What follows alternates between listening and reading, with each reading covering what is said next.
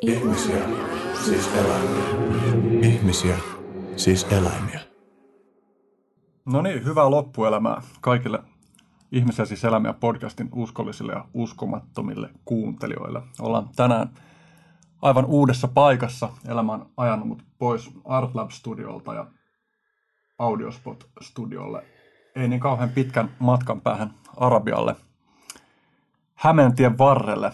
Tänään on ikään kuin toisen Ihmisiä siis eläimiä podcastin tuotantokauden ensimmäisen jakson aika. Mulla on vieraana psykiatria kriittinen, mutta ei kielteinen psykiatrian erikoistuva lääkäri ja väitöskirjatutkija Jani Kajanoja. Tervetuloa. Kiitos. Miksi olet tässä kanssani tänään? Sä kutsuit mut tänne. Totta. Tuli spontaanisti mieleen, että toi on niin sairaan vaikea kysymys, jota mun oli pakko esittää se. Sä selvisit kunnialla. Ö, lähdetään suoraan asiaan. Puhutaan psykiatristen sairauksien luonteesta, koska tämä on sulle tärkeä teema. Hmm. Ehkä niin kuin, jos mä muotoilisin tästä sellaisen kysymyksen, että minkä takia tapa, jolla me käsitellään psykiatria, psykiatrisia sairauksia, niin on ravistelun tarpeessa. Hmm. Hirveä esiintymiskammo, mä aloin hikoilemaan. ja vaikea kuunnella. Hmm. Um, joo. Mä oon ehkä enimmäkseen kiinnostunut ja, ja paljolti tarttunut tuohon aivosairaus tai brain disorder sanaan, jota, jota ainakin akateemisella kentällä käytetään tosi paljon ja, ja usein mielenterveysongelmat käsitteellistetään ensisijaisesti aivosairauksiksi tai aivohäiriöiksi ja mun mielestä se jättää, jättää tosi paljon pois siitä ja, ja mm, yksipuolisesti keskittyy yhteen aspektiin niitä ongelmia. Ja joo, halu, haluaisin ravistella näkökulmaa siitä Hmm. pois ja, ja muualle myös. Jolla voisi tulla tästä heti mieleen kysymys, että mitä, eikö mieli ole aivoissa? Niinpä, joo. Ja, ja moni varmaan kieltääkin sen. Mä en, en itse kiellä sitä. Mä en, en, en usko niin sanotusti dualismiin. Mä, mä uskon kyllä, että niinku kaikki, kaikki, mitä mielessä tapahtuu, niin ilmenee jollain tavalla aivoissa. Ja aivot on myös niinku se substraatti tai pohja, millä, millä kokemus tapahtuu. Et mä en usko, että ilman aivoja on, on tällaista kokemusta, mitä, mitä meillä on. Ja että se mahdollistaa sen. Mutta se ei silti ole se koko tarina ja se ei mun näkökulmasta ole, ole se, mikä aiheuttaa mitään. Lähinnä sen takia, että aivojen toimintaa säätelee muut asiat ja, ja aivot ei toimi niin kuin, ne ei toimi eristettynä muusta maailmasta. Se on se mun niin kuin, näkökulma Hmm. Mikä kaikki keskeisesti jää ulkopuolelle, kun rajataan niin, että psykiatriset häiriöt on vaan aivosairauksia?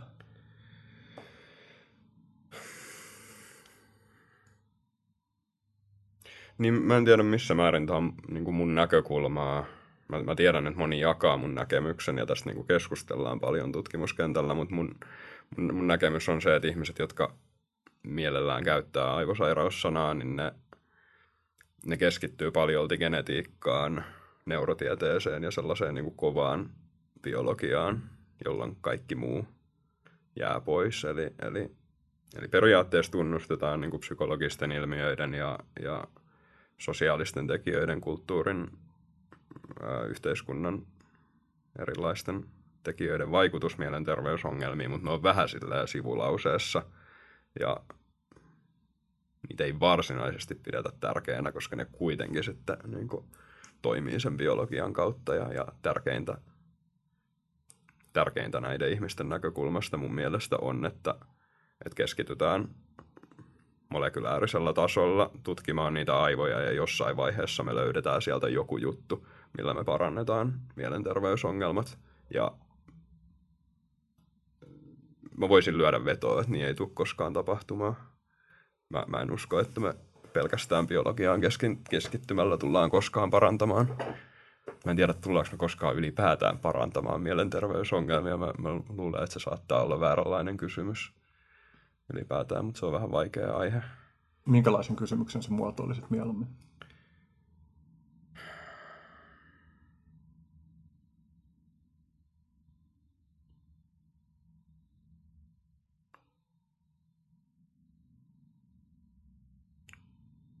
paha kysymys. Mä en oikein osaa vastata tuohon. Mä en mm. ole ehkä keksinyt sitä vielä. Mm. Mä en ole tyytyväinen siihen, siihen kysymykseen tai siihen näkökulmaan, että miten me parannetaan mielenterveysongelmat. Ehkä se johtuu siitä, että kärsimyksessä ja, ja sellaisessa niin kuin, oi, se, se, se, mikä psykiatriassa nähdään oirehtimisena, niin silloin on jonkinlainen niin kuin, syvempi merkitys tai, tai jonkinlainen, niin, jonkinlainen merkitys ihmisyyteen mun näkökulmasta. Ja sitten se parantaminen on vähän... Okei, no yksinkertainen esimerkki. Mä olin biologisen psykiatrian symposiumissa viime vuoden lopulla ja joku havahduin, havahduin jossain vaiheessa luennolle siihen, että luennoitsija puhu bensoista ja aivo, ahdistuneisuuden aivomekanismeista ja, ja tosi toiveikkaana esitti jotain siihen tyyliin, että, että jossain vaiheessa me niin löydetään täältä se rata, joka tätä välittää ja sitten me pystytään parantamaan ahdistuneisuus.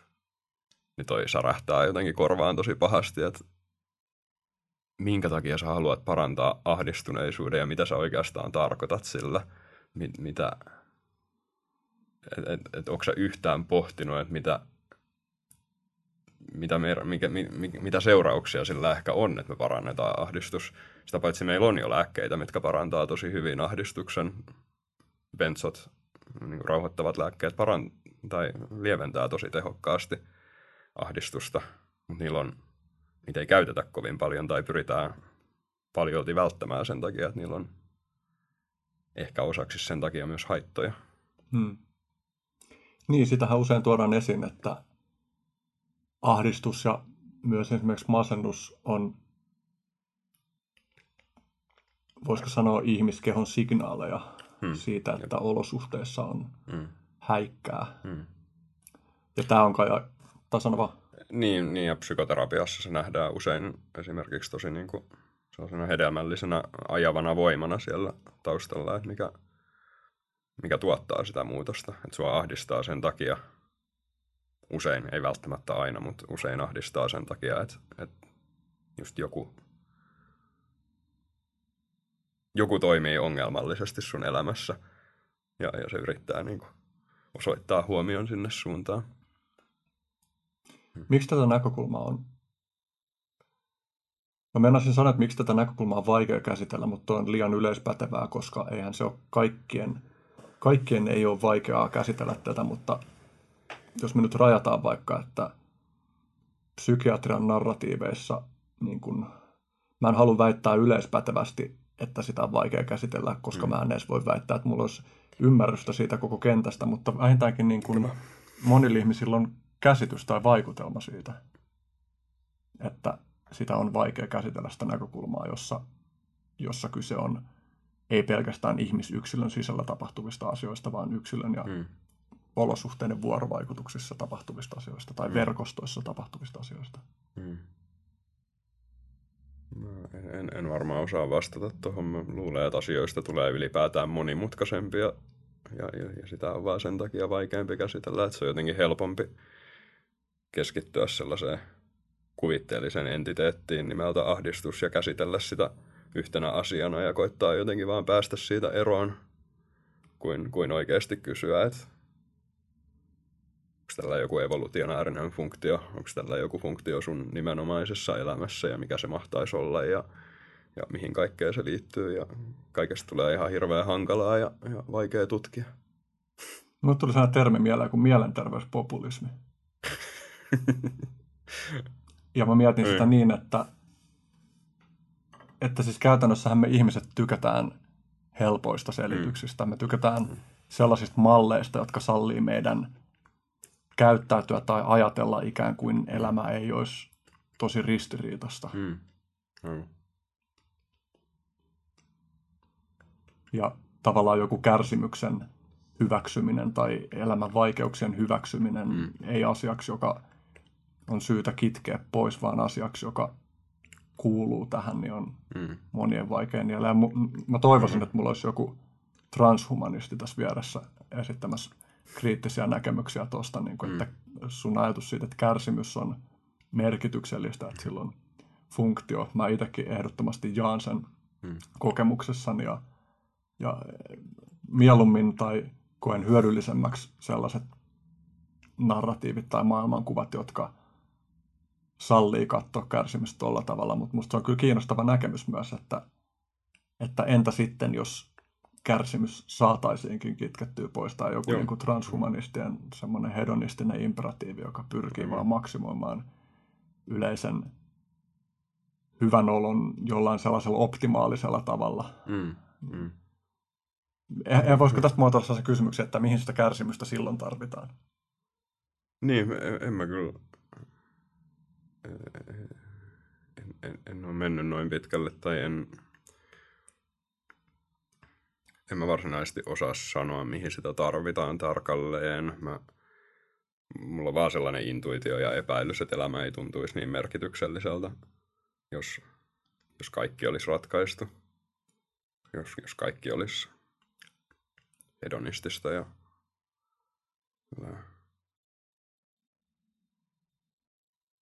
kivaa. niin, se on tietysti niin kuin kysy, kysymysmerkki, että johtaisiko meidän tällä hetkellä ilmeisten ongelmien ratkaisu siihen, että meillä olisi kivaa tai että kärsimys loppuisi, hmm. kun mä veikkaan, että me ollaan, tai meissä on aika syvällä se, että me etsitään ja pyritään paikantaa ongelmia. Hmm. Se on meille lajityypillistä ja se on ollut meidän selviytymisen kannalta aika olennaista. Mm, mm. Mutta sitten tavallaan mä, mä oon kyllä päättynyt tota asiaa pohtiessa myös kysymyksen siitä, että, no, että jos kärsimys, tai kun mä itsekin tykkään toistella itsellenikin sitä, että kärsimys on hyvästä ja kärsimys ja kipu ja kaikki toi kasvattaa ja kaikki kärsimys, mitä mä oon kokenut, niin on vienyt mua sellaiseen suuntaan, joka on mulle mielekäs, niin sitten mä päädyn kysyä ton ajatusleikin äärellä sitä, että no, että miksi mä en ole tänäänkään vaikka niin kuin työntänyt yhtään ruosteisiin nauloi mun varpaan kynsiä alle ja mm. potkinut mm. varpaat mm. seinään, jos kerran kärsimys mm. on niin hyvästä. Niinpä. Niin kyse on, ajattelisin, että kyse on enemmän siitä, että, että onko se ilo merkityksellistä. Silloin totta kai me tavoitellaan silti, tai mä ainakin tavoittelen iloa ja, ja hyviä juttuja mun elämään, mutta että missä määrin merkityksellistä se on ilman sitä vastakohtaa ja miten no jos nyt ajatellaan ihan sit aivokemiallisesta näkökulmasta, niin mitä se oikeastaan tarkoittaa, että, että meillä on pelkkää hedonismia. Onko se sitten vaan niin kuin, jonkinlainen elektrodi striattumissa tai, tai jossain siellä päin, mikä, mikä stimuloi koko ajan ja sitten on niin kuin, koko ajan hyvä fiilis. Niin, mä, mä en tiedä, miten se olisi luonnollisesti mahdollista, että on koko ajan nautintoa, koska se kuitenkin tulee, jos, jos aivot pidetään sillä suht luonnollisessa tilassa, niin se kuitenkin tulee alas, se nautinto. Jossain kohtaa sä et, sä et saa samasta asiasta nautintoa loputtomiin. Niin mä en ole varma, että se on yhtään varma, että se on mahdollinen konsepti, että meillä voi olla koko ajan positiivisia tunteita. Mä luin joku aika sitten semmoisesta Qualia Computing blogista tekstin, jota mä valitettavasti en muista niin hyvin kuin mä toivoisin, mutta mä voisin ainakin linkata sen tämän podcastin mm. infoissa, mutta siinä tämä kyseinen häiskä puhui siitä, että jotenkin niin, että, että optimaalitilanteessa se joku semmoinen hyvinvointi, josta nyt vaikka transhumanistit puhuu, niin olisi monipuolista ja moninaista ja sellaista, että, että se ei olisi loputtomasti samaa tilaa, vaan se olisi mm. pikemminkin tilojen optimointia. Mm.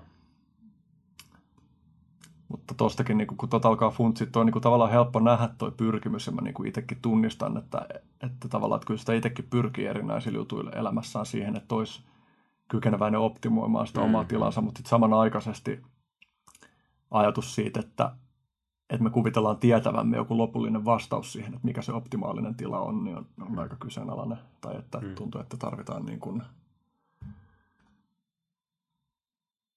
se on niin kuin hyvä, että me ei tiedetä eikä liikaa kuvitellakaan tietävämme, että me voidaan tavallaan tehdä myös virheitä tai voidaan päätyä tiloihin, jotka ei ole optimaalisia. Tästä mm. ehkä päästään myös niin kuin yhteen sunkin kiinnostuksen kohteeseen, eli meditaatioon.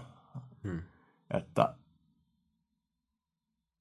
että yksi meditaation, voiko sanoa tavoitteista, olisi se, että opitaan olemaan kaikenlaisten kokemuksellisten asioiden kanssa. Hmm. Mä tosiaan ihan varma, no sano vaan. Ei, ei, ei, ei mulla ollut mitään. Jäin pohtimaan. Jatka vaan, jos on. Niin mä mietin, että ehkä mä silti mene sinne meditaatiosuuntaan vielä, koska me ehditään käsitellä sitä semmoisena isona kokonaisuutena. Joo, mäkin ajattelin, että mieluummin myöhemmin. Mun piti itse asiassa tuohon lisätä tuohon äskeiseen vielä, että kun mä puhun, puhun kärsimyksen merkityksellisyydestä ja, ja siitä, että onko se mielekästä poistaa ahdistus, niin sitten usein se, miten lääkärit ja psykiatrit varsinkin vastaa tähän on, että no joo, että, että, että totta kai kärsimys on merkityksellistä ja, ja ei me haluta niin kuin kaikkea ahdistusta poistaa, mutta sitten sit meillä on erikseen nämä ahdistuneisuus- ja masennushäiriöt, että, että masennus ja ahdistus on luonnollista, mutta sitten meillä on nämä niin kuin häiriöt täällä erikseen ja me halutaan vaan poistaa ne. Mutta kun siinä ei ole mitään biologista rajaa, niin se, se on ihan sovittu, sovittu että tuossa kohtaa menee se raja, sulla on viisi, viisi oiretta yhdeksästä, niin saat häiriöinen. Sulla on häiriö, se on epänormaalia, kaikki muu siellä alla on sitten sellaista normaalia elämään kuuluvaa, mutta ei, ei, ei niin kuin, luonto ei ole tehnyt siihen mitään rajaa. Se on sinänsä ihan kuvitteellinen, että, että Joo, meillä on tietynlaisia poikkeavuuksia, mitä me voidaan todeta niille, jotka, jotka sairastaa jotain häiriötä, mutta, mutta se on kuitenkin jatkumo. Et ei, en mä näe siinä mitään merkitystä, että tehdään tosi selkeä, selkeä raja sellaiselle, että on normaalia ja on epänormaalia. Niin mä en, en ota kovin tosissani sitä niin tota vastausta. Hmm. Vastasin etukäteen tälleen. Voisi myös kuvitella, että, että osalla siitä porukasta, joilla selvästi se menee skaalaan, joka ei ole enää vain normaalia ahdistusta ja masennusta, niin että sielläkin on usein nähtävissä selkeästi puitteissa ongelmia, eikä vaan jossain ihmisen aivoissa. Ja sitten toisaalta niin kuin tulee mieleen, että tulee varmaan mieleen, mutta se ajatus katkaisi jonnekin. Mitä tarkoitat puitteilla? Niin siis se, että, että niin kuin ihmisen nyt mä tässä palautan myös mieleen, mm. eli, eli että ihmisen niin kuin oireilu mm. on oire, niin kuin muunkin oireilua kuin vain sen yksilön, tai se on ilmentää jotain muuta kuin vain sitä, mikä siinä yhdessä rajatussa yksilössä on, mm. on niin kuin pielessä ikään kuin. Että se, mm. että se on... Mm, mä oon miettinyt esimerkiksi sillä tavalla, että yhteisö, tämä nyt on vähän eri asia, mutta samantyyppinen logiikka, että yhteisö, joka tuottaa sellaisia yksilöitä, jotka vihaa sitä yhteisöä tai on välinpitämättömiä siitä, että mitä siellä hmm. yhteisössä tapahtuu, niin, niin sellaisessa yhteisössä on jotain häikkää, joka hmm. tuottaa paljon sellaisia yksilöitä. Ja. Niinpä. Niin ja niiden puitteiden takia ihmiset hakeutuu lääkäriin, ei kukaan tule sen takia psykiatrille, että kokee, että aivoissa on – jotain epätasapainotilaa, vaan että yleensä tullaan sen takia, että, että, että, että on siinä niin kuin konkreettisessa elämän ympäristössä jotain, että mä en pysty enää tekemään töitä joidenkin oireiden takia tai mä en pysty, mä en nauti enää ihmissuhteista hmm. samalla tavalla ja silloin se, ne ympäristökysymykset tulee tosi tiiviisti siihen joka tapauksessa mukaan, että okei, minkälainen työ sulla on ja minkälaiset so- sosiaaliset suhteet sulla ylipäätään on, minkälaisessa hmm. ympäristössä sä elät, mitä sä teet. Joo. Niin, tästä tulee jännä muuten huomata, uusi, kun on niin uusi mesta, nyt mä vain haasen tuo, uusi mesta, jossa niin kuin huomautitkin ennen kuin aloitettiin, niin on vähän korkea pöytä. Tulee sellainen fiilis, kun mä niin kuin istun tuossa, niin kun tuo on sen verran korkea, niin hartiat menee ylös. Tulee semmoinen konfrontatiivinen fiilis. Mä olisin niin kuin hyökkäämässä sua tai kuulustelemassa sua. Vähän niin kuin jos mä nostasin vielä tällä tavalla, niin tulisi enemmän sellainen niin kuin häiritsevä. Mä oon vielä paljon lyhyempi. Mä oon tosi tällainen. Tätä pitää Mä selvästi menin- miettiä. Mä menin muuten vähän tällaiseen suojelevaan asentoon tässä. Alistuvaan.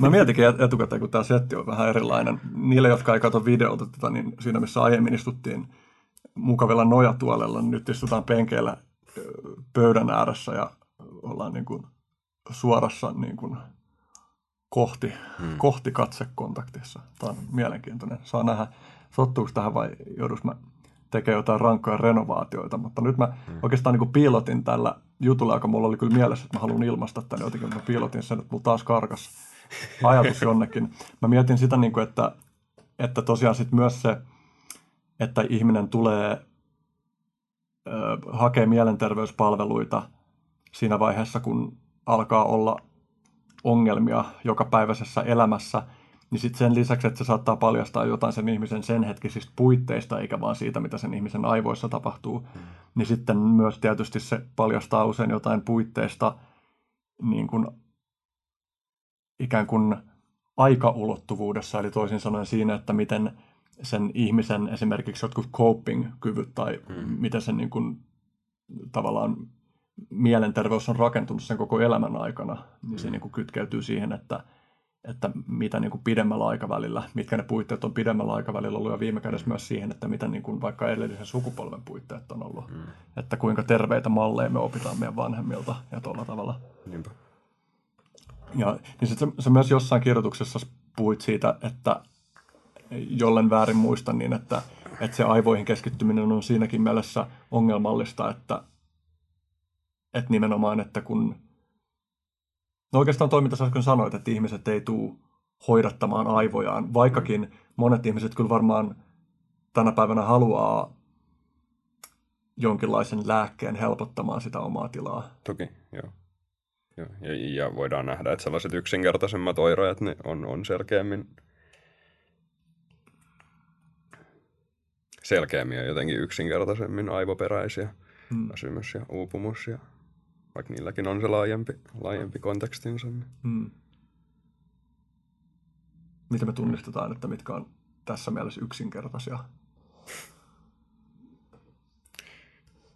niin no, ei, ei ne suoraan ole yksinkertaisia, mutta mä ajattelen, että esimerkiksi häpeä on huomattava ja itsesyytökset on huomattavasti monimutkaisempia mm. ja, ja niin kuin hyvin spesifit harhat, jos mä ajattelen, että, että FBI on mun perässä tai, tai muuta tällaista, niin se, se, se menee jo silleen Joo, si- si- sitä on jo varmaan aika paljon vaikeampi osoittaa spesifisti, jos jo- jollain niin kuin osoittaa johonkin aivomuutokseen. Hmm.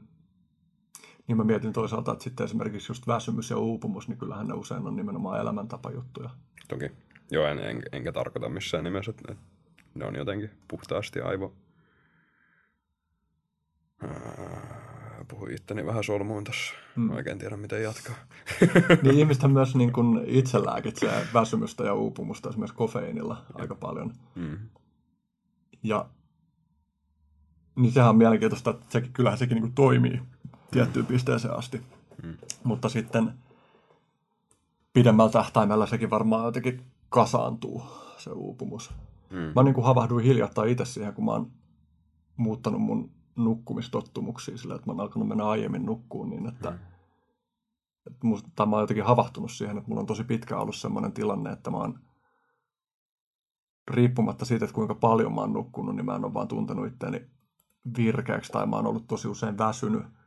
Ja sitten mä oon jotenkin päätynyt tällä hetkellä ainakin semmoiseen johtopäätökseen, että se on liittynyt niin kuin siihen, että se unen määrä ei, mikään unen määrä ei riitä, jos menee niin kuin jotenkin omalle luontaiselle rytmilleen vaan liian myöhään, vaikka nukkuu hmm. tai tollain.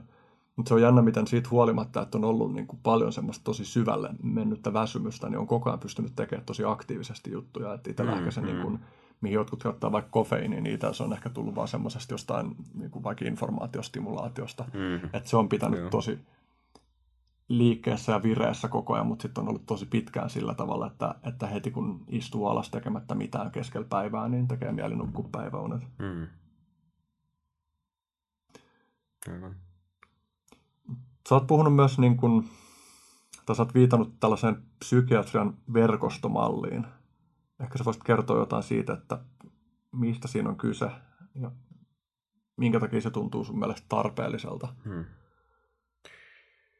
Joo, joo, mä kirjoitin siitä blogitekstiä jossain vaiheessa ja itse asiassa siitä tuli nyt, nyt uusi, tai siitä tulee koko ajan uusia julkaisuja, mutta nyt oli jotenkin erityisen hyvä, hyvin muotoiltu, muotoiltu tota, katsaus.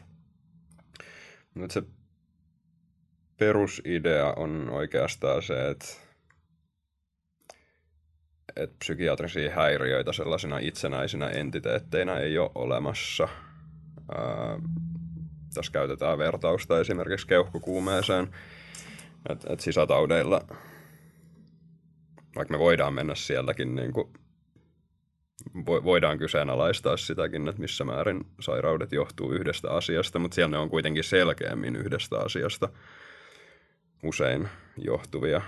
Ehkä nimenomaan infektiotaudeissa, että jos me puhutaan keuhkokuumeesta, niin siellä on, siellä on usein se niin kuin selkeä aiheuttaja, joka me pystytään identifioimaan, ja meillä on selkeä sellainen, meillä on, niin kuin, meillä on laboratorio- ja röntgen löydös, mitkä, mitkä kertoo siitä suhteellisen tarkasti, ja, ja sen bakteerin perusteella me pystytään hoitaa se aika tehokkaasti, että me ymmärretään, se on niin kuin pääosin se yksi juttu, mikä sitä aiheuttaa, ja me pystytään sen takia hoitamaan se aika hyvin. Ja koska psykiatria on lääketieteen ala, niin se on yrittänyt loputtomiin tätä samaa lähestymistapaa, että okei, masennus, sillä on tietyt piirteet, joten se on yksi sairaus, ja jos me vaan niin kuin löydetään se juttu, miten se toimii, niin me pystytään parantamaan se samalla tavalla. Mutta sitten tähän liittyy ihan valtavasti ongelmia psykiatrian kohdalla, koska no ensinnäkin meillä ei, ole, meillä ei ole mitään geenejä, mitkä altistaa tietyille häiriöille. Meillä on joitain geenejä, mitkä pikkasen altistaa vähän kaikelle, mitä psykiatriasta löytyy. Sitten meillä on traumat, mitkä ei myöskään altista yhdelle häiriölle, vaan ihan kaikelle, mitä, melkein kaikelle, mitä psykiatriassa on. Um, sitten meillä on niin sanottu komorbiditeetti, eli, eli potilas hyvin harvoin sairastaa yhtä psykiatrista häiriötä, vaan siihen sekoittuu masennus, ahdistus, molemmat näistä, tai siis nämä esiintyy usein yhdessä. Molemmat esiintyy hyvin usein päihdeongelman kanssa. Ää, joo, että siis moni, moni häiriö, monihäiriöisyys on yleistä, eli, eli moni häiriö esiintyy päällekkäin – niin tämän takia jossain vaiheessa on alettu epäilemään, että okei, onko nämä, meidän luokittelut nyt oikeasti niin kuin järkeviä tutkimuksen kannalta ja pohjautuuko ne mihinkään biologiaan ja todennäköinen vastaus on, että ei, ei ne pohjaudu. Ne on statistisesti jollain tavalla hyödyllisiä sillä, että me tiedetään, että masennusoireet esiintyy usein yhdessä, mutta ei, ei ne niin kuin kuvaa mitään todellista ilmiötä luonnossa. Todellista ilmiötä tarkoittain niin, että meillä ei ole samanlaisesti niin kuin keuhkokuumeen tapauksessa, että meillä olisi joku yksi aiheuttaja, mikä aiheuttaa sitä tiettyä juttua. Että se, se, on, se, on, se on häiriö, minkä oireet esiintyy usein yhdessä, mutta siinä ei ole mitään muuta todellista. Sieltä, sieltä ei ole todennäköisesti löydettävissä mitään niin kuin yhtä aiheuttajaa, mikä voitaisiin parantaa, vaan että on sellainen jotenkin epämääräisesti ne vaan esiintyy yhdessä ja itse asiassa jotkut tutkijat ehdottaa, että, että meillä on sellainen yksi, yksi faktori psykiatriassa, P-factor, joka niin kuin, ei varsinaisesti tiedetä mikä se voisi olla, mutta että joku tekijä ihmisessä tai, tai sen ympäristössä, mikä altistaa vähän niin kuin kaikelle. Öö, eli että psykiatriset häiriöt on enemmän tällainen yhtenäinen epämääräinen kasa kuin, kuin että siellä olisi erillisiä entiteettejä. Ja sitten tullaan tähän verkostomalliin, eli, eli se ehdottaa ratkaisuksi, että, että siellä ei tosiaan ole niitä yksittäisiä sairauksia, vaan että ne yksittäiset oireet on kausaalisesti yhteydessä toisiinsa ja se riittää selittämään kaikki, tai se, se riittää selittämään sen, että minkä takia ne oireet esiintyy yhdessä. Eli masennukseen kuuluu masentunut mieliala, mielialan ää, toi siis mielenkiinnon ja nautinnon häviäminen tai väheneminen, sitten väsymys, uupumus, ruokahalun muutokset, keskittymiskyvyn puute, painon, painon muutokset ja niin edelleen. Saattoi jäädä yksi tai kaksi oiretta pois, mutta tota, se idea tuossa verkostomallin taustalla on se, että nämä oireet on kausaalisesti yhteydessä toisiinsa sillä, että, että sulle tapahtuu jotain stressaavaa elämässä. Sä, sulla on pari unetonta yötä sen takia. Unettomuus johtaa suoraan uupumukseen, se on ihan loogista. Ja uupumus joillain johtaa helposti, joillain vähän vaikeammin, mutta, mutta usein johtaa masentuneeseen mielialaa. Masentunut mieliala johtaisi ää, itsesyytöksiin tämän, tämän tyyppisesti, että niin kuin, ne, ne oireet toimii sellaisena niin kuin itseään ruokkivana ketjuna, että siellä ei ole taustalla mitään häiriötä, joka aiheuttaa ne kaikki oireet, vaan ne toimii itsenäisesti. Ja että se on sellainen dynaaminen, dynaaminen verkko, joka ää, se, se, se tarvii yleensä jonkun triggerin, mutta sitten kun se verkko lähtee käyntiin, niin sitten se pystyy ylläpitämään itse itseään. Et just se unettomuus, uupumus, masentunut mieliala, itsesyytökset, sitten tämä voi johtaa lisää unettomuuteen, kun sä alat murehtimaan asioita ja se, se on niin kuin noidankehä, joka, joka ruokkii itseään. Olikohan yhtään ymmärrettävä? Mm. Kuinka hyväksyttynä sä miellet tällaisen mallin olevan tällä hetkellä? Toi on aika uusi. Käsittääkseni siitä julkaistiin joskus kuusi vuotta sitten ensimmäinen paperi ja, ja tiede etenee hitaasti. Mutta siitä kyllä julkaistaan tosi hyvissä lehdissä, että siitä ollaan selkeästi aika innoissaan ja ehkä enemmänkin se on tällainen niin kuin tällä hetkellä tutkimustyökalu, että se auttaa käsitteellistämään paremmin asioita ja, ja sitä kautta niin kuin tutkimaan niitä tarkemmin ja, ja ehkä, ehkä, myös tutkimaan hoitomenetelmiä tarkemmin, että me ei yritetä puuttua siihen kuvitteelliseen sairauteen, vaan me niin kuin, yritetään kehittää tarkempia mekanismeja, että miten, miten meidän hoidot toimisi. Öö, että se ei ole niin tärkeää, että, että mä diagnosoin sen masennuksen, vaan mä enemmänkin – pureutuisin tarkemmin sinne taustalla oleviin syihin ja oireisiin, että mikä just sulle on tärkeää ja merkityksellistä tässä ja mihin me voitaisiin, niin jos siellä on sellainen dynaaminen verkko taustalla, niin mihin kohtaan sitä verkkoa me voitaisiin puuttua, että se niin kuin hajoaisi ja ei enää ylläpitäisi itseään. Ja se on mun mielestä, se ei ratkaise kaikkia ongelmia tässä, mutta se on jotenkin järkevämpi lähestymistapa mun mielestä. Kuin? Kuin se, että me ajatellaan, että että et, et on joku mystinen masennus, mikä täytyy parantaa. Se, se, se on paljon epämääräisempi asia. Ajatellaanko sitä noin suoraan? No ei, ei, ei tietenkään niin kuin kliinisessä työssä. Varmaan jotkut ajattelee enemmän, jotkut vähemmän. Mutta mut, mut toi muodostaa niin kuin ongelman esimerkiksi tutki, en, joo, siis enemmän toi muodostaa ongelman tutkimuksessa, että me, me vertaillaan masentuneita ei-masentuneihin. Ja sitten se ongelma on siinä, että jos sitä masennusta ei ole entiteettinä olemassa, niin meillä on ihan järkyttävän monimuotoinen porukka täällä masennusryhmässä, jota me tutkitaan, että se ei ole yhtään verrattavissa siihen keuhkokuume ryhmään, jolla on oikeasti suurimmalla osin aika samanlainen prosessi siellä takana, niin, niin me ei saada niin kuin tutkimus, tutkimuksesta mitään irti jos me tutkitaan ihan valtavan monimuotoista porukkaa ja väitetään, että siellä on kaikilla taustalla sama ongelma, mm. mitä ehkä ratkaisee tota, tota vähän paremmin, että me pystytään identifioimaan sellaisia ää, saman, samankaltaisempia ryhmiä siellä sisällä. Jos sä kuvittelisit, että sä menisit huoneeseen, jossa olisi kymmenen satunnaisesti valittua psykiatria ja alkaisit puhua tuosta näkökulmasta, niin minkälaista vastustusta sä voisit kuvitella niiltä kuulevas, jotka ei allekirjoita tätä?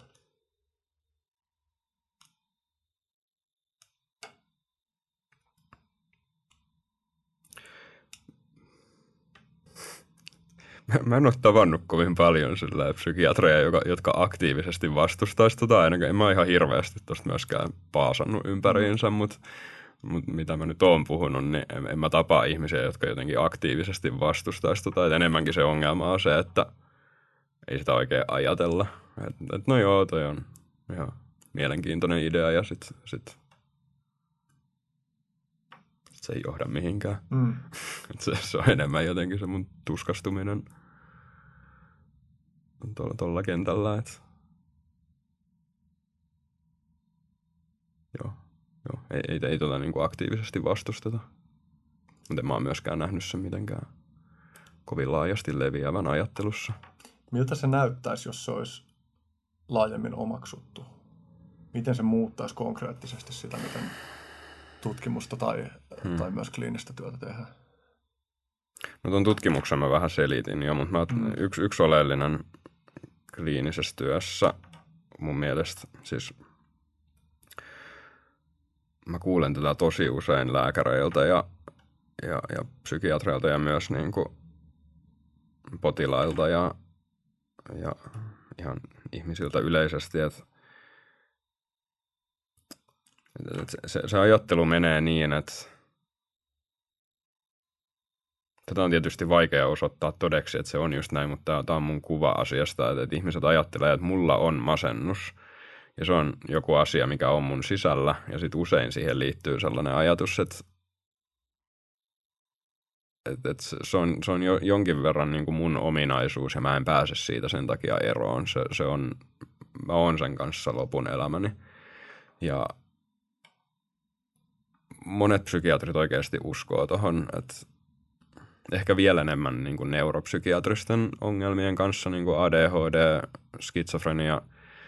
Monet ajattelee, että addiktio, addiktiota kutsutaan, niin kuin riippuvuutta kutsutaan krooniseksi toistuvaksi, krooninen relapsoiva aivosairaus. Et, et se on vain joku perustavanlaatuinen vika sun aivoissa, mistä sä et voi lopullisesti päästä eroon tai tai mikä ei, ei niin kuin parane. Ja, ja tuossa on jotain tosi ärsyttävää tuossa ajattelutavassa, koska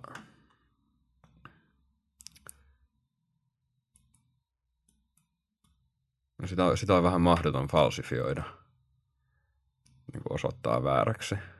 Et, et, me kaikki, niin kuin, kaikki tietää, että on ihmisiä, jotka jossain vaiheessa sairastuu masennukseen ja sitten ne ei enää sen jälkeen sairastu.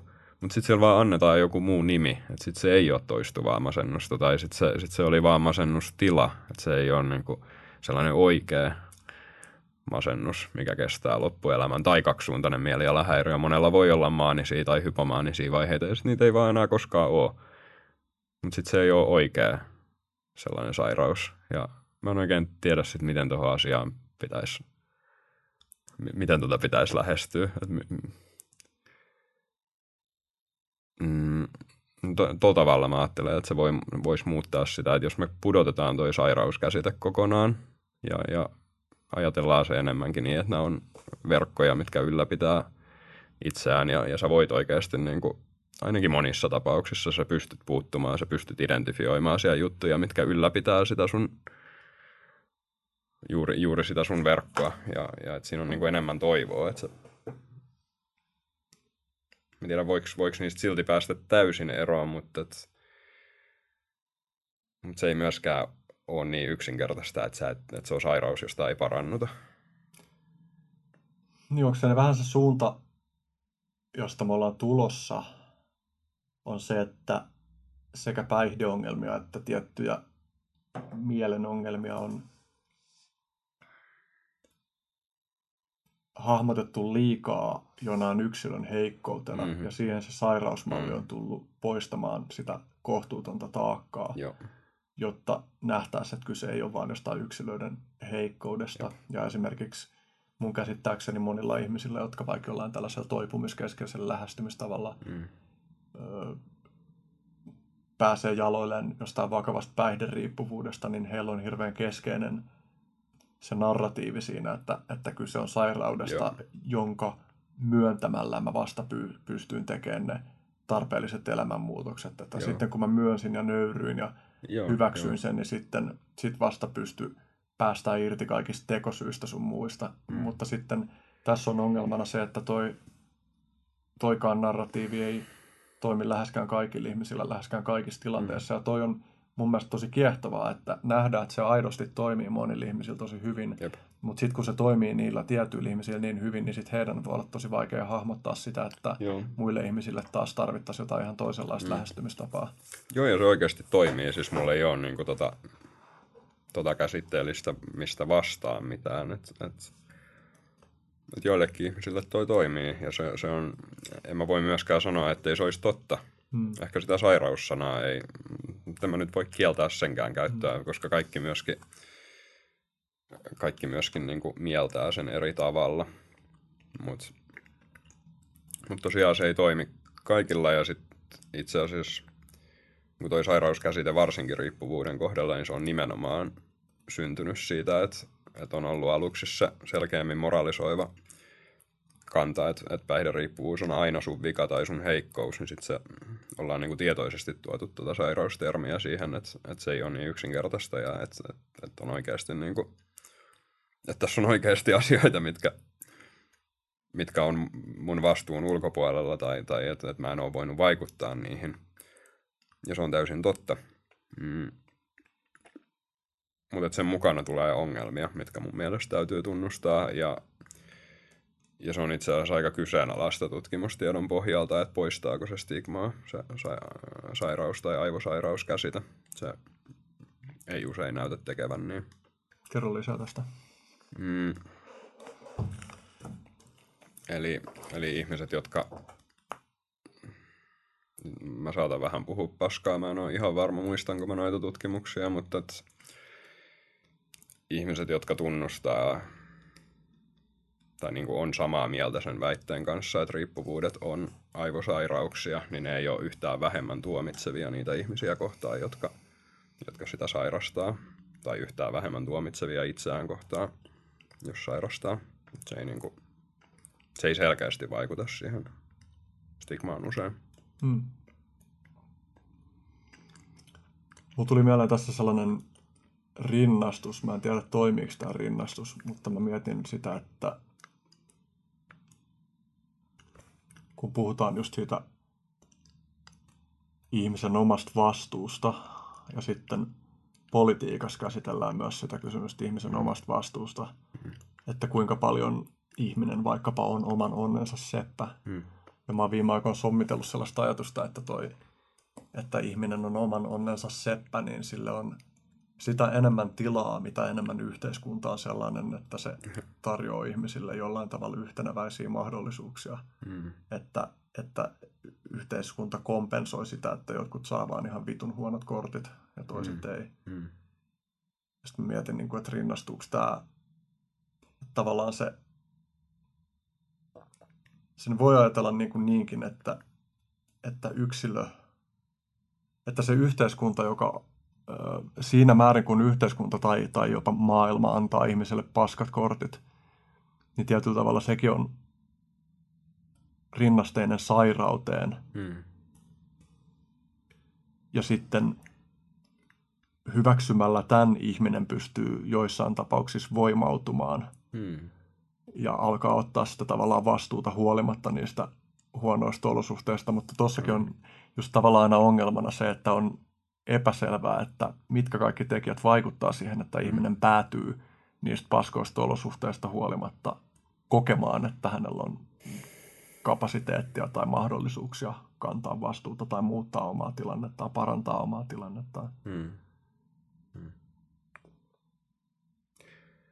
Mä näkisin, että tuossa on niin jonkinlainen tasapaino, mikä olisi hyvä pitää, tai jotain noin, noin niin kuin kaksi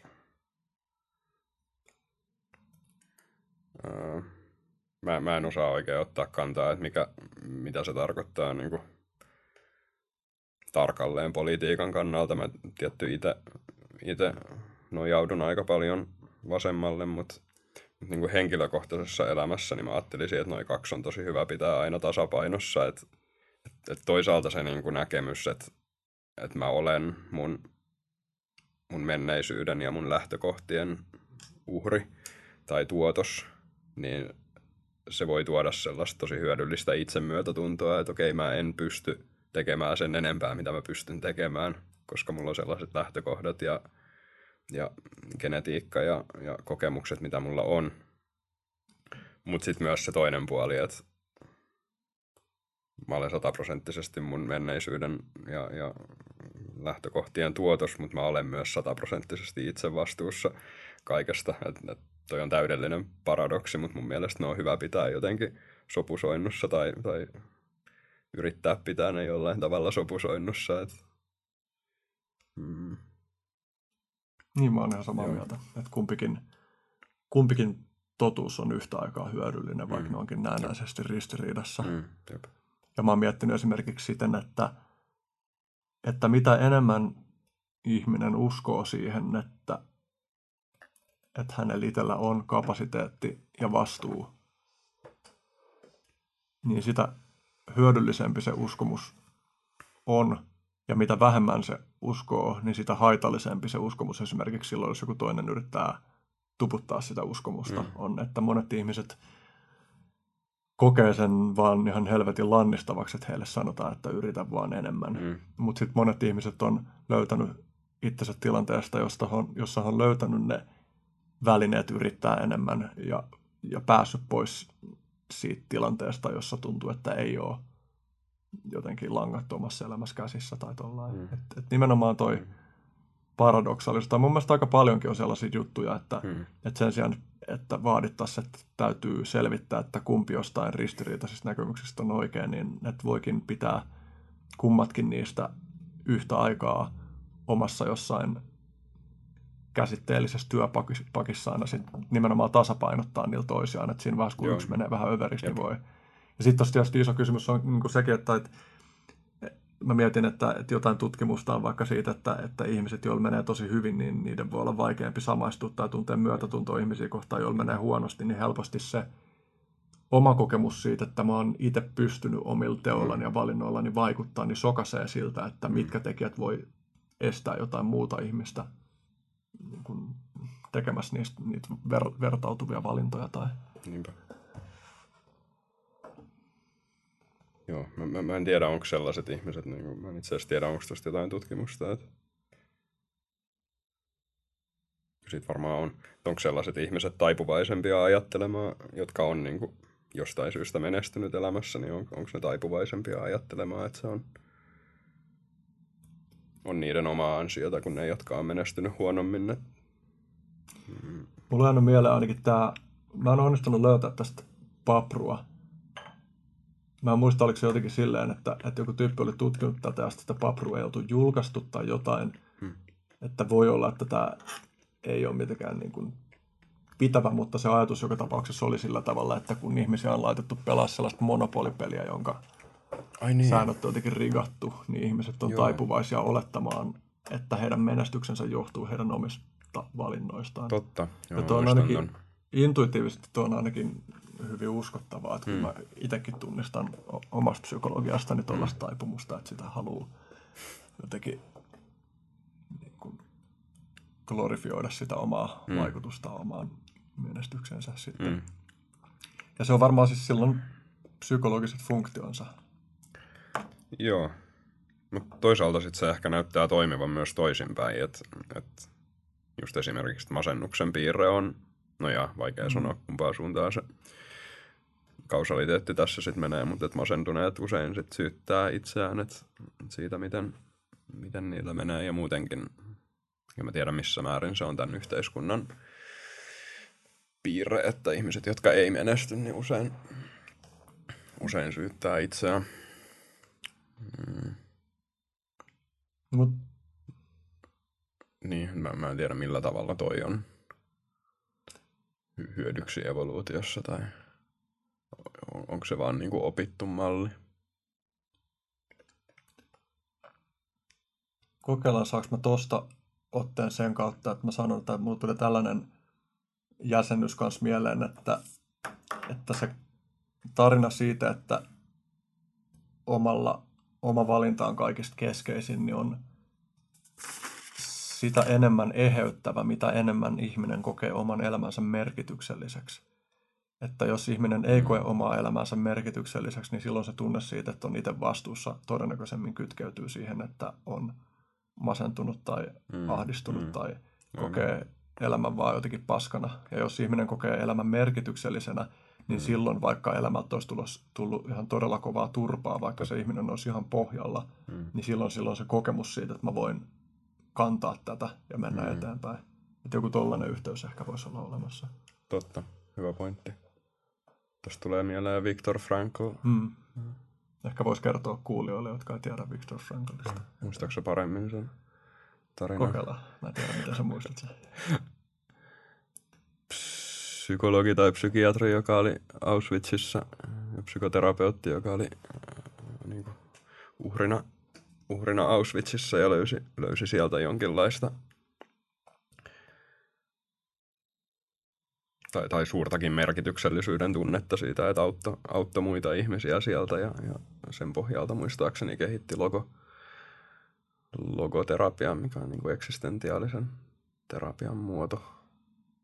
Mutta just kirjoittaa siitä, että miten, se, miten nimenomaan se kärsimys toi ja, ympäröivä kärsimys toi vahvasti sitä merkityksellisyyden tunnetta, minkä mä oletan, että ei ole ollut ihan hirveän yleinen ilmiö siellä.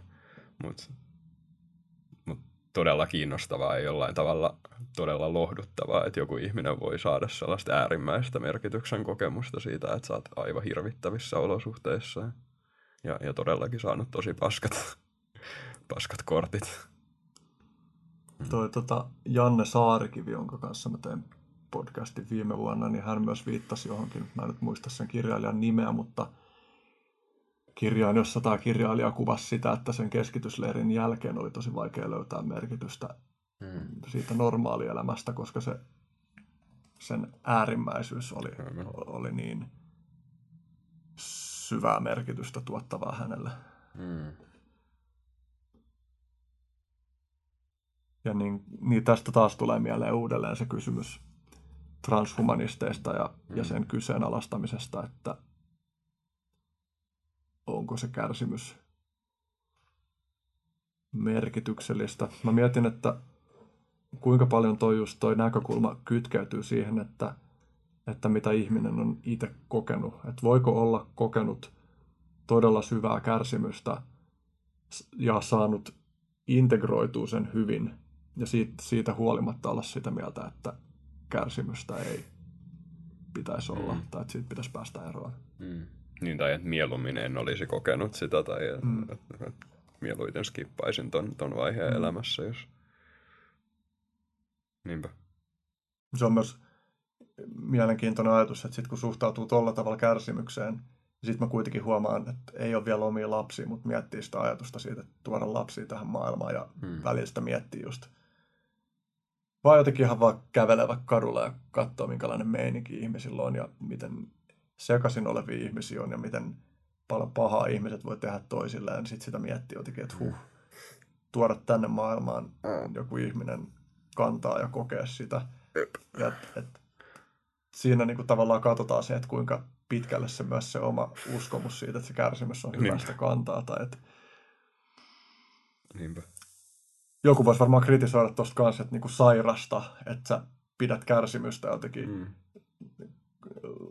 luontaisena ja, ja lähtökohtaisesti myönteisenä tai hyväksyttävänä asiana ja sitten se tuot tänne lisää ihmisiä niin kuin käymään läpi sitä myllyä. Mm. Niinpä. Mulla oli tämä myös muistinpanossa ylhäällä tämä sun tokaisu taisi olla sun blogauksesta, että valitettava tosiasia on, että lääketiede ei ole löytänyt yhtään objektiivista testiä psykiatristen sairauksien diagnosointiin. Tässä taas pyöritään sen psykiatrian verkostomalli mm. ajatuksen mm. ympärillä, mutta minkälainen sellainen, onko se niin kuviteltavissa, että minkälainen sellainen objektiivinen testi voisi olla, vai onko se ongelma just siinä, että kun me yritetään mieltää mielen häiriöitä tai järkkymistä samalla tavalla, kun me mielletään jotain, jos mulla tulee haava käteen, niin se on aika selkeästi diagnosoitavissa. Että onko se, onko se niin, kuin niin että, että sellaisen objektiivisen testin hakeminen on näiden häiriöiden luonteen vuoksi vaan mm. mahdollisesti tuhoon tuomittu. Mm. No jos me käytetään nykyistä diagnoosijärjestelmää, niin mä ajattelen, että se on aika tuhoon tuomittu. En, en mä usko, että sieltä löytyy mitään niin kuin, joitain harvoja poikkeuksia lukuun ottamatta. Kyllä mä voisin nähdä, että jollekin tietynlaiselle psykoosille voi löytyä joku, joku oma allekirjoituksensa aivoissa tai jotain, mutta mut masennus, ahdistus, tällaiset, mitkä on tosi paljon epämääräisempiä, niin en, en usko, että löytyy koskaan mitään, mitään, koska se nimenomaan liittyy tuohon, että ne, ne rajat niiden diagnoosien välillä ei ole todellisia, jolloin sä et, niin kuin, sä et pysty biologisesti todennäköisesti erottamaan niitä. Mutta mä näkisin toivoa, että vois Mä, mä tykkään leikkiä niin kuin stressi tai stressikäsitteen kanssa tai pidän sitä ihan mielekkäänä tutkimuskohteena. Et ajatellaan kuitenkin, että lähes kaikki psykiatriset ongelmat liittyy jollain tavalla krooniseen stressiin. Mä ajattelisin, ja tämä on myös aika, aika suosittu teoria, että stressihaavoittuvuusteoria, että sulla on jonkinlainen ha- biologinen tai joku muu haavoittuvuus. Ja, ja krooninen stressi on se, mikä oikeastaan niin kuin laittaa sen, sen häiriön puhkeamaan. Ja se sun tietynlainen alttius sit määrää sen, että minkälainen, minkälainen sairauden ilme, ilmentymä sulle sattuu tulemaan. Luulisin myös, että jotkut coping-mekanismit, joita on mm. opittu Jep. Joo, en mä usko, että ne on pelkästään biologisia, mm. mutta siis, että joku, jotkut tekijät, niitä voi olla myös ihan loputtomia. Joo, mutta että krooninen stressi joka tapauksessa todennäköisesti on hyvin merkittävässä osassa. Niin mä, no mä näkisin, että se voisi olla sellainen biomarkkeri tai, tai sellainen testi, mitä me joskus ehkä pystyttäisiin jotenkin määrittämään, mutta sitten siinäkin tulee ihan hirveästi vaikeuksia. Että mm, et me pystytään kuitenkin itse manipuloimaan meidän stressitasoja me, ja me tehdään sitä aika tehokkaasti. Jos mä nyt en muista väärin, niin suurin osa päihteistä ainakin akuutisti tai puoliakuutisti laskee stressitasoja – Tämä ei varmaan koske kyllä stimulantteja, mm. mutta, mutta enemmän ehkä rauhoittavia opioideja ja... Niin depressantteja ylipäänsä. Niin. Kannabiksestakaan en ole itse asiassa ihan varma. Mutta sitten myös niinku sokeri. Ähm. Mutta me, me pystytään niinku manipuloimaan meidän stressitasoja toisaalta ylös, toisaalta alas. Ja, ja se, että että toi ehkä asettaa sille tutkimukselle aika paljon hankaluuksia, että et, et, et sitä, sitä niin kuin kärsimyksen tasoa ei ehkä pysty suoraan, suoraan millään biologisella mittaamaan, koska me ollaan niin hyviä, hyviä pelaamaan sen kanssa itse, että me ei olla mitään hiiriä häkissä, jolla ei ole niin kuin mitään, mitään stimulaatiota tai mitään keinoa jotenkin säädellä mm. sitä omaa stressiä, jolla se olisi jo varmaankin huomattavasti helpompaa. Mutta no, nä- näkisin, että se voisi olla kuitenkin mahdollista jollain tavalla ottamalla tosi monta tekijää huomioon määrittää sitä ihmisen kroonisen stressin tasoa. Määritelläänkö stressi siis jotenkin tyyliin kehomielen kuormittuneisuudeksi? Ei varmaan, varmaan pitäisi tietää toi. Mä, mä tykkään tuosta ilmaisusta kehomieli. Joo, joo. Mäkin, mäkin tykkään. varmaan pitäisi osata heittää lonkalta toi joku määritelmä, mutta mut jollain tavalla toi, että mm, et sun niinku kehomielen kapasiteetti koupata niiden, hmm. niiden rasitteiden, mitä ympäristöstä tai toisaalta sun sisältä tulee, niin pettää. Niin, niin se epätasapainotila, mikä siitä tulee, niin on mm. stressiä. Toivottavasti en puhu, puhu paskaa. Mä mietin tossakin, tai taas päädyin siihen kärsimykseen ja siihen jotenkin suhtautumisen rooliin. Hmm. Nyt tuntuu, että on monta ajatusta, joita tai mä oikein tiedä, mistä kohtaa lähtee hmm. niin purkaa tätä vyyhtiä, mutta mä mietin sitä, että, että varmasti kun aivokuvantamismenetelmällä menetelmillä esimerkiksi pystytään löytää kaikenlaisia korrelaatioita ihmisten kuvaamien kokemusten kanssa ja, mm. ja aivojen tilojen kanssa tai aivossa tapahtuvien asioiden kanssa. Mm. Ja sitten mä mietin sitä, että, että miten vastaava, ikään kuin vastaava ärsyke tai ärsyketyyppi pystyy tuottaa erilaisissa ihmisissä hyvin erilaisia mm. responsseja. Esimerkiksi joskus jonkun ihmisen kuolema voi nimenomaan olla sillä tavalla stressaava, että se ihminen luhistuu mm. ihan kokonaan vaikka psyykkisesti. Ja, ja sitten toisaalta joskus kuolema saatetaan kohdata sillä tavalla, että se on esimerkiksi vitun surullista, mutta samanaikaisesti se nähdään just syvän merkityksellisenä mm. ja kauniina. Yep. Ja, ja kummaskin tapauksessa se niin kuin voi kourasta ihmistä tosi syvältä, ja mä mm. uskon, että just vaikka aivokuvantamismenetelmillä on niin kuin paljon yhtäläisyyksiä näiden responssien välillä, mutta mm. sitten myös siellä varmasti nähtäisiin jotain eroja. eroja siinä, ja sitten niin mä mietin vaan jotenkin sitä, että miten,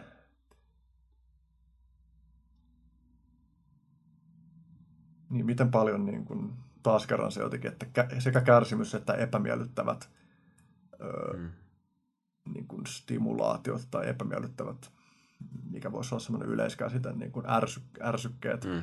niin että miten ne voi olla eri ihmisille tai eri tilanteissa niin erilaisia. Ihan niin kuin vaikka mm-hmm. jokapäiväisessä elämässä mä mietin, kun mä otan niitä kylmiä suihkuja, ja mä oon viime aikoina paljon pyrkinyt havainnoimaan sitä, että minkälaista se epämiellyttävyyden tunne on siellä mm. kylmän suihkualla. Että kun mm. mä niin kuin hengitän syvään ja vaan havainnoin, että, että mitä mun kehossa tapahtuu, mm koska se on kuitenkin, mä tulkitsen sen semmoiseksi, että koko keho huutaa, että jos sä jäät tähän, niin sä kuolet. Ja, ja mä oon niin yrittänyt hahmottaa, että miltä se oikeastaan tuntuu. Hmm. Mikä, minkälainen se tunne on, kun se impulssi kasvaa, että nyt helvettiin täällä. Ja, ja se on aika vaikeaa, koska ei sille oikein tunnu olevan sanoja, että, että niin. minkä tyyppistä, paitsi semmoista jotain, ehkä se on niin kuin, tavallaan hiljasta pakokauhua tai jotain, mm. mutta sitten samanaikaisesti kun hengittää hitaasti siinä kylmän mm. veden alla tai avannossa, mm. Niin sitten siihen kuitenkin pystyy Jep. jäämään. Mutta, Jep. mutta että, niin tämä tavallaan vaan niin kuin taas nostaa esiin sitä, että miten tosi monella tavalla mm, niin epämiellyttävät ärsykkeet pystyy jotenkin realisoitumaan ihmisissä. Ja Joo, joo. Uh, joo, tosta tulee tosi monta ajatusta. Ja mun mielestä tosi olennaisesti myös liittyy niin kuin, mielenterveysongelmien, ehkä erityisesti masennuksen luonteeseen. Et, et, et tosi, tosiaan se masentunut mieliala on, niin kuin sitä, kaikki pitää sitä jossain määrin normaalina ilmiönä, että se, se nyt on asia, mitä kaikki kokee – mutta sitten, missä määrin se masennuksen päälle jääminen on sitä, että sä jollain tavalla vastustat sitä kokemusta tai, tai että se jotenkin aiheuttaa sellaisen, no tämä liittyy varmaan tuohon verkostomalliinkin, että, että se, se, että sulla on masentunut mieliala, niin se johtaa joillain ihmisillä siihen, että mä olen huono ihminen, koska mä koen näin. Ja sitten se johtaa sellaiseen niin kuin jatkuvaan murehtimiseen, mikä, mikä johtaa niihin kaikkiin muihin oireisiin, niin, niin tietyllä tapaa voi nähdä sellaisena vastustuksena siihen alkuperäiseen ärsykkeeseen, siihen, siihen niin kuin jostain syystä johtuvaan matalaan mielialaan, mikä, mitä voi pitää ihan luonnollisena ilmiönä. Tästä voisi ja ehkä kannattaisi puhua jonkin verran enemmän, koska tästä voi saada myös sellaisen niin kuin hyvin individualistisen tai väännettyä sellaisen individualistisen jutun, että, että, että sä, oot, sä oot täysin vastuussa siitä, siitä, jos sä oot masentunut, koska, koska, koska se tai täysin vastuussa siitä, jos lähtee murehtimaan, mutta mä en, en, en tietenkään tarkoita sitä. Mutta et,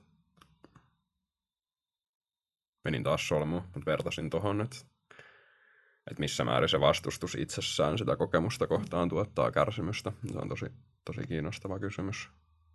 Mulla tuli tuosta mieleen yksi tuttava, joka kommentoi tuollaista hyväksymisen ajatusta. Mä voisin kuulla sen päässäni sanomassa niin, että, että miksi vitussa mä hyväksyisin tätä, kun tää on paskaa. Hmm. Että jollain ihmisillä on vaan tosi paljon vaikeuksia kokeilla tai ottaa tosissaan sellaista perspektiiviä, hmm. että siitä hyväksymisestä voisi seurata mitään. Nyt tavallaan tämä ehkä kytkeytyy siihen ajatukseen siitä, että että masentunut ihminen näkee jotenkin realistisemmin maailman ja että se hyväksyminen niin. olisi jollain tavalla, että siinä olisi joku semmoinen itsepetoksen elementti mukana. Tai... Tuohon tosin sekoittuu usein se, että, että mitä on niin kuin se mielen tasolla se hyväksyminen, niin se, se sekoittuu usein siihen, että, että sit ei puututa siihen asiaan millään tavalla. Ja mun mielestä ne on kaksi tosi selkeästi eri asiaa, että sä voit syvästi hyväksyä jonkun asian ja silti aktiivisesti tehdä sen asian eteen mm. jotain, koska sä et pidä siitä. Mm. et, et, et noi ei mitenkään mun mielestä sulje toisiaan pois. Ehkä mm. jopa päinvastoin sä toimit, toimit tehokkaammin silloin, kun, silloin, kun hyväksyy sen asian. Niin esimerkiksi mun mielestä y, niin kuin yhteiskunnallisten ja poliittisten mm. konfliktien käsittely tuntuu tosi mielekkäältä sillä tavalla, että että vaikka olisi sellaisia kehityskulkuja, jotka näyttäytyy mulle tosi sairaaloisina tai haitallisina, niin mm. että, että silti nimenomaan pyrkii, tai mitä onko se edes pyrkimistä, vaan se tuntuu luontaiselta vaan hakea sellaista suhdetta niihin mm. asioihin, että pystyisi vaan täysin hyväksyä, että tällaista tämä nyt tällä hetkellä on. Kaikki vaikka just meidän tämänhetkinen yhteiskunnallinen polarisaatio tai joku taipumus mm. etsii poliittisilla tai tavallaan, että politiikassa etitään syntipukkeja mm. ja tollaisia, mm. juttuja, niin tuntuu vaan, se tuntuu tosi hedelmälliseltä, että miten löytää se syvä hyväksyminen siihen asiantilaan mm. sellaisena kuin se on. Ja, ja just, että nimen, ehkä tässäkin on jonkinlainen paradoksi, että voi hyväksyä asioita ja samanaikaisesti haluta muuttaa. Mutta sitten mulla tuli jo aiemmin mieleen, itse asiassa kun puhuttiin päihderiippuvuuksista, niin se, se tyyneysrukous, jota AA-kerhoissa mm. esimerkiksi käytetään, toive siitä, että tunnistaa, että mitkä on niitä taisteluja tai niitä asioita, joita voi muuttaa ja mm. mitkä taas ei ole ja viisautta siitä, erottaa. että erottaa ne. Niitä on mun mielestä, joo, toi on viisaimpia tietämiä niin rukouksia, niin joka joo. on mun mielestä melkeinpä kaikissa elämän haasteissa hyödyllinen. Joo, se vetoaa kyllä muhunkin tosi mm. paljon. Mä ehkä halusin tuohon vielä, että et, et mun mielestä tuohon voi ihan hyvin vastata, että niinku, mi, miksi, mä, miksi mä hyväksyisin tämän, jos on paskaa. No, miksi sä et hyväksyisi sitä? Miksi sä, niinku, miksi sä et hyväksyisi sitä, jos se on paskaa? Tai minkä takia sä haluat ja niin kuin, tuottaa lisää tuskaa siihen, mikä on jo paskaa. Ja mä luulen, että, että tämä, ainakin tämä mun päässä oleva ha- hahmo tai niin, sanotaan hahmoksi sitä, niin, niin vastaa tuohon sanomalla, että, että se ei muutu hyväksymällä mihinkään, että se on joka tapauksessa paskaa ja että toi on vaan tuollaista niin kuin yritystä jotenkin niin kuin kuorruttaa paskaa kultakuorrutuksella. että mä luulisin, että sellaiselle ihmiselle se näyttäytyy helposti sillä tavalla, että mm. se, vaan, se vaan kuulostaa siltä, että, että yritetään jotenkin selittää se parhain päin. Mm. Mä veikkaan siis henkilökohtaisesti, että tuollainen ihminen, että sillä ei vaan ole kokemusta siitä, että mitä se mm. niin kuin, non-judgmental hyväksyminen mm. oikeastaan on, tai minkälainen mm. se on mm. kokemuksena, kun sä et nimenomaan tee mitään väitettä siitä, että tämä on hyvää sen mm. enempää kuin että se on huonoa, että sä vaan toteat, että tämä on tällaista. Niin ja siis sitä on varmaan, tai, tai omakohtaisestakin kokemuksesta tiedän, että sitä on mahdollista tehdä myös sellaisella niin kuin pinnallisella ja rationalisoivalla tavalla, mm. että no tämä nyt on ihan ok vaikka, mm. ja sitten sit se ei todellakaan niin kuin, muuta mitään sun mielessä, mutta ajattelen, että se syvempi hyväksyminen on täysin eri asia. Että se, se, ei ole, se ei ole sitä, että sä rationalisoit asiat hyviksi sun mielessä, vaan että oikeasti pyrit jollain syvemmällä tasolla muuttaa sitä näkökulmaa siihen, mm. että miten, just ehkä, että miten tehdä siitä merkityksellistä. Tai... Mm. Mm. Välillä kun mä meditoin, musta tuntuu, että tur, turhautuminen on semmoinen tunne, että mä välillä mä niin tutkin sitä mun turhautumista ja sitten mä havainnoin sitä pitkään ja sitten mm. tulee vaan spontaanisti semmoinen, että mä tyliin huudan, vaan silleen meditoida silleen niin kuin, että, että se on vaan niin helvetin jotenkin intensiivistä ja syvä ja loputonta se turhautuminen. Aha, mä oon sitten... harrastanut vähän samaa tässä viime viikkoina. se on tullut enemmän mun mielessä sellaisena niin kuin visualisaationa meditaatiossa. Että... Just no, hyvin primal scream. Joo. Mutta se, se tuntuu silleen kätsyltä, että sitten kun sen antaa ilmet nyt tuollaisella tavalla, niin se taas niinku tarjoaa jonkun ihan uuden kulman sen havainnoimisen, että okei, okay, mm. että mun, nyt tuntuu niinku tarpeelliselta huutaa. Joo. Varmaan olisi voinut olla huutamattakin, mutta, mm. mutta mitä siitä mitä olisi voinut olla. Se mm. meni tällä kertaa tällä tavalla. Mm. Niin varmaan ehkä tullaan tämänkin keskustelun aikana vielä palaa tuosta, mitä sä äsken kuvailit siitä, että, että se voi olla semmoista pinnallista, niin tuohon spiritual bypassing-termiin. Mm. mm. Oletko kuullut sen hyvää suomennosta? En. En. Mä oon yrittänyt pohtia sitä, mutta ei, ei oikein löydy. Joku henkinen ohittaminen tai... Mm, kaikki kuulostaa vähän...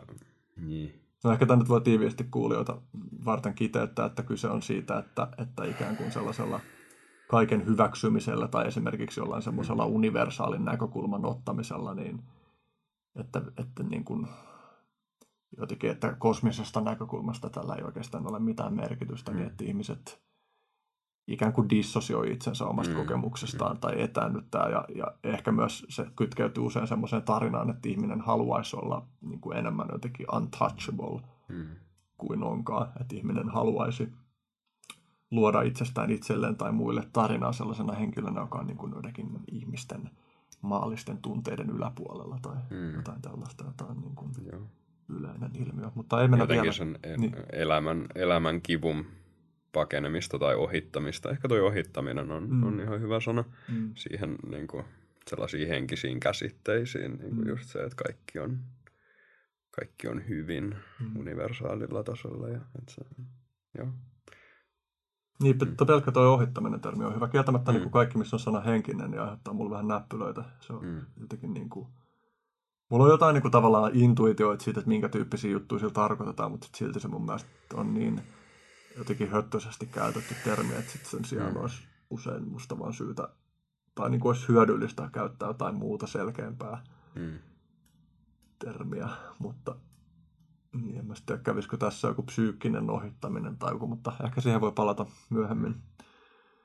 Mä mietin vielä, niin kuin, tästä kyllä niin kuin tästä, kaikesta tästä mielenterveysteemasta riittää, riittää ihan loputtomasti keskusteltavaa, mutta yksi, niin kuin, minkä mä halusin nostaa tässä esiin, kun me nyt ollaan puhuttu tavallaan jotenkin siitä, kun me ollaan viitattu ihmisen puitteisiin ja johonkin yhteiskunnan rooliin, mutta me ollaan menty kauhean syvälle siinä – on tällainen kysymys, että aiheuttaako jokin yhteiskuntamme luonteessa mielenterveysongelmia.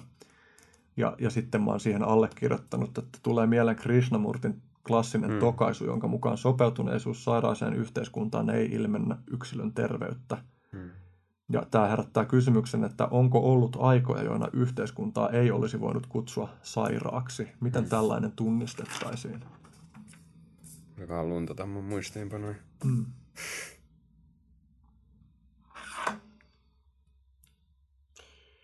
Niin mitä sellainen yhteiskunta tunnistettaisiin, joka, ei, joka olisi jotenkin niin kuin systeemisesti terve ja ei aiheuttaisi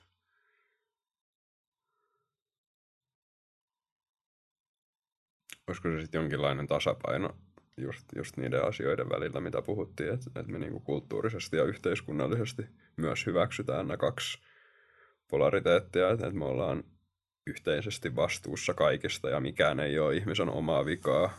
Ja sitten taas toisaalta me yksilöinä luodaan tätä juttua yhdessä täällä ja, ja ollaan niin kuin yksilöinä myös vastuussa asioista.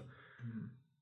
Voisiko se olla joku niin kuin kuvitteellinen, kuvitteellinen tasapaino noiden välillä? Niin jos sitä ajattelet, että se on niin on-off, että onko sairas vai terve, vai että se on jatkumo, ja että terveyttä ilmentää se, että ehkä voi ajatella, että yhteiskunta tuottaa vähemmän oireilevia yksilöitä, mm. ja sitten toisaalta – yhteiskunnan narratiiveissa, toimintapatterneissa jotenkin ilmenevät ja eteenpäin siirtyvät käytännöt on enemmän semmoisia, että, että ihmiset kulkee,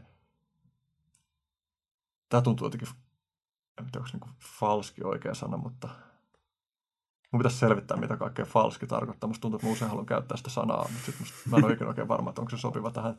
Mutta niin kuin kulkea kohti eheyttä on vähän jotenkin semmoinen, siinä on jotain, mikä tökkii, mutta tavallaan niin kuin siis, että, että on sellaisia toiminnallisia käytänteitä, jotka johtaa siihen, että kohdatessaan elämässä väistämättä ilmenevää paskaa, niin ihmiset saa ammennettua siitä juttua, jotka rakentaa niitä vahvemmaksi ja rakentaa niitä niin kuin mielekkääseen suuntaan. Olipa pitkä lause. Eli mitä se meni? Kohdatessaan, kohdatessaan elämässä väistämättä ilmenevää paskaa ihmiset kykenee käsittelemään sen paskan siten, että se jotenkin vahvistaa ja syventää merkityksellisyyden kokemusta. Mm. Ja ehkä syventää halua auttaa muita vastaavissa tilanteissa. Mm.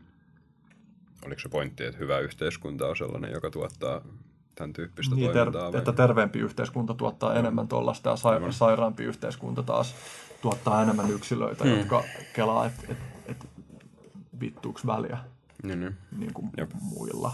Tai niin sitten tässä tietysti tulee se, että monet ihmiset, jotka voi olla sillä niin kuin ihan vitun yhteiskuntavihamielisiä tai et, ettei kiinnosta mm. keskivertoihminen, niin, mutta he voi silti olla syvästi myötätuntoisia omia läheisiään kohtaan. Mm.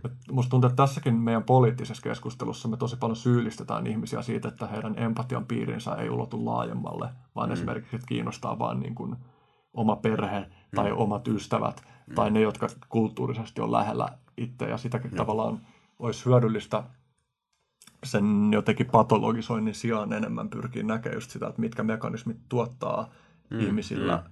Kykyä ja kapasiteettia niin kuin laajentaa sitä empatian kehää. Joo, jep. Niinpä. Ja mikä, mikä, niin kuin, mikä ehkä aktiivisesti supistaa sitä. Mm. Jep. Joo, ky- kyllä mä näkisin, että meidän yhteiskunnassa se tasapaino on aika paljon siellä niin kuin yksilökeskeisen puolella ja korostaa tosi paljon sitä ja, ja ehkä aktiivisesti nimenomaan suppeuttaa sitä empatian piiriä lähinnä itseen. Mm. Tai mä, mä oon pohtinut esimerkiksi siltä kannalta, että, että, että varsinkin nykyään meillä on tosi globaaleja ongelmia, mitkä, mitkä vaatis tiivistä yhteistyötä ja me jotenkin näennäisesti pyritään tekemään sitä. Mutta sitten meillä on samalla talousjärjestelmä, mikä, mikä, minkä ensisijainen tavoite on se, että me kilpaillaan toisiamme vastaan ja, ja se, ei niinku, se ei mun mielestä näyttäydy millään tavalla hedelmälliseltä maaperältä silleen, että me jotenkin oikeasti tehtäisiin yhteistyötä maiden välillä. Ja sitten sama, sama tietyllä tapaa sama, sama kuvio toistuu yksilöiden kohdalla, että, että meidät laitetaan kilpailemaan, kilpailemaan toisiamme vastaan ja se menestys, yksilökeskeinen menestys on se juttu, mitä me, mitä me tehdään täällä ja mistä me saadaan oma arvon tunnetta ja että toi ei niinku, mä en näe, että toi kovin, kovin helposti johtaa yksilöillä sellaiseen laajempaan merkityksen kokemukseen ja jotenkin haluun tehdä yhteistyötä ja kokea empatiaa laajemmin nyt, kohtaa. Nyt yksi hahmoista, joita mä oon internalisoinut, niin väittää tuohon vastaan, että, että itse asiassa se, että kuinka paljon lähtee siihen kilpailujuttuun mukaan, niin sekin on jokaisen yksilön oma valinta. Että jokainen voi itse päättää sen, että uskoako tai lähteekö tuohon vai ei. Hmm. No, mä, mä tiedän, onko tota mahdollista sit todistaa vääräksi. Mä sanoisin, että se on paskaa. mä en osaa sanoa siihen muuta. Niin tavallaan me ollaankin käsitelty tuota jo aika paljon, että nimenomaan niin, mistä ne ihmisen, niin. mistä syntyy ihmisen kapasiteetti tehdä niitä valintoja, niin. ottaa vastuuta, tehdä päätöksiä. Niin. Että että mulle se näyttäytyy myös niin, että ihminen on hyvin etuoikeutettu kyetessään valitsemaan, että lähteäkö johonkin kilpailuihin mukaan vai ei. Mm. Ja ehkä jos mä kokeilen toista mm. provokatiivista lähestymistapaa, niin mitä myönteisiä funktioita sä näet kilpailulla ihmiselämässä? Mm. Joo, mun... Mä en tiedä, näekö mä sillä itse kovin mer- niin myönteisiä juttuja, mutta mun, mun internalisoidut hahmot sanoo, että, että kilpailu edistää sitä niin kuin kaikkien potentiaalin täyttä, täyttä toteutumista, että meillä on oikeasti drivea sillä ja yrittää parhaamme ja, ja tehdä, niin kuin tu- tuoda ne kaikki kykymme esiin ja, ja käyttää niitä mahdollisimman hyvin hyväksi. Se voisi teoriassa olla se niin kuin hyvä puoli siinä. Mä en, en usko siihen. Mä uskon, että yhteistyöllä ja, ja empatialla saadaan järkevämpiä tuloksia tonkin suhteen. Jos miettii esimerkiksi, että joku ihminen tykkää vaikka jääkiekosta. Hmm. Jos se pelaa vaan hmm. tosi paskoja pelaajia kohtaan, niin sit se ei saa kauheasti sellaisia haasteita, jotka auttaisi kehittää niitä omia kykyjä siinä jääkiekossa. Hmm. Oletko valmis ostaa tuon?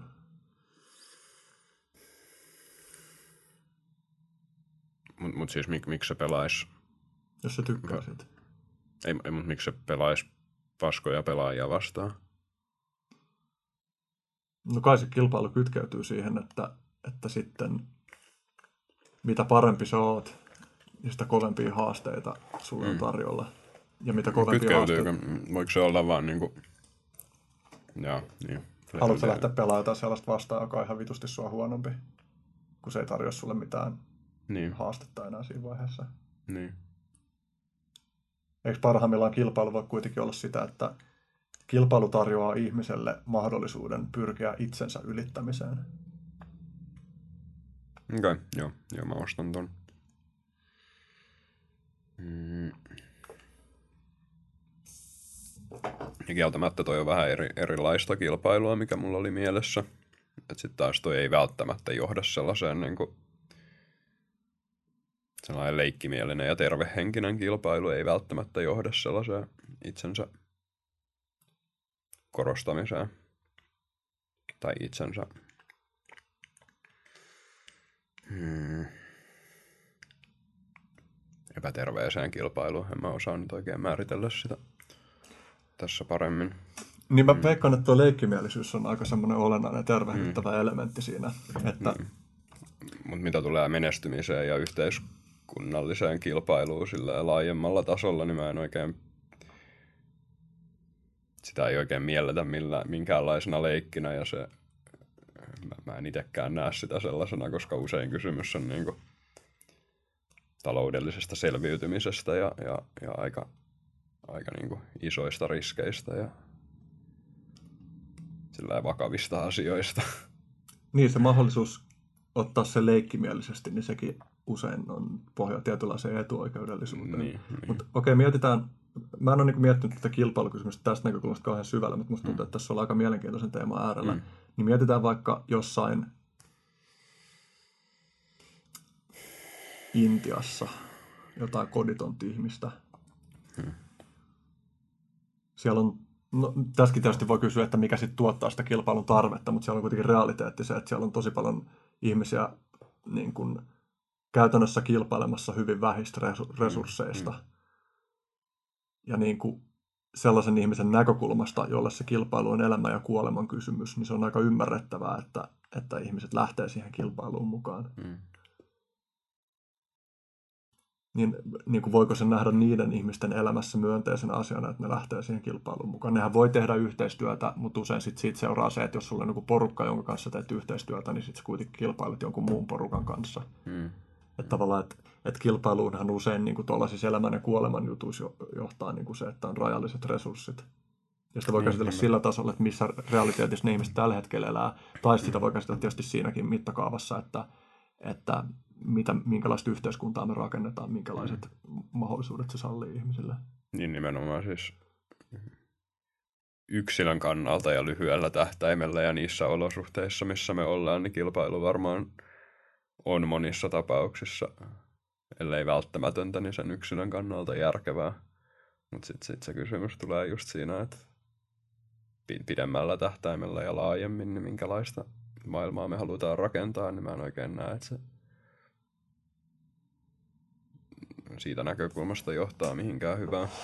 Mitä jos miettii vaikka sellaisia, että ajatellaan vaikka, että kaksi yritystä pyrkii tavoittelemaan mahdollisimman tehokasta keinoa vaikka poistaa hiilidioksidia ilmakehästä. Mm. Ja siinä on niin kuin taloudellisia insentiivejä, että se, joka ehtii ensin, niin tulee olemaan se, niin kuin, joka saa sen taloudellisen hyödyn, mutta sitten siitä myös niin kuin mm. olennaisesti yhteiskunnalliset hyödyt saattaa olla merkittäviä. Jos se nyt lähdetä mm. niin kuin puhua siitä, että tuottaako niin kuin tällainen teknologinen innovaatio sitten välttämättä kuitenkaan kokonaiskuvassa joo, joo, joo. tilanteen parantamista, mutta joo. miten se mielet niin tuollaisessa jutuissa kilpailun, onko se mätä asia? No en mä ainakaan ihan hirveän vaan, kun mä käännyn vähän tänne päin, kun toi valo, valo häikäisee. No. en mä ainakaan vakuuttunut, että se tuottaa hyvää. Tai miksei, miksei se itse niin kuin lopputuloksen haluaminen, eli se, että sä teet jotain hyvää ja poistat sitä hiilidioksidia ilmakehästä, niin miksei se motivoisi ihan samalla tavalla tai enemmän kuin raha ideaalisesti. Niin kai ihmisillä on aika moni eri motivaattoreita. Miks, miksi ihmiset haluaa? Mitä raha on? niin. Mm.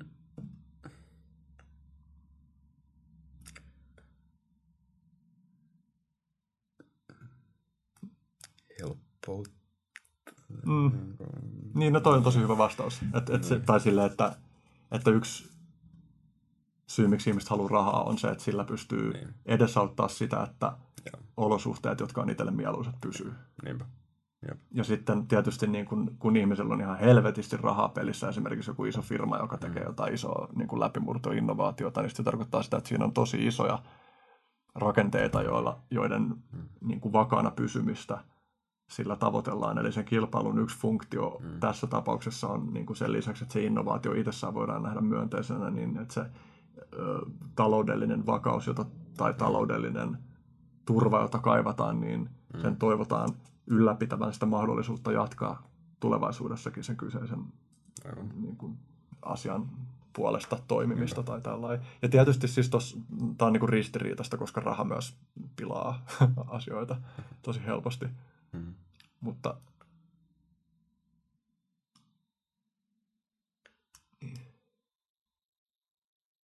Joo, okei. Okay. Kyllä, kyllä mun varmaan täytyy ostaa toikin, että se niinku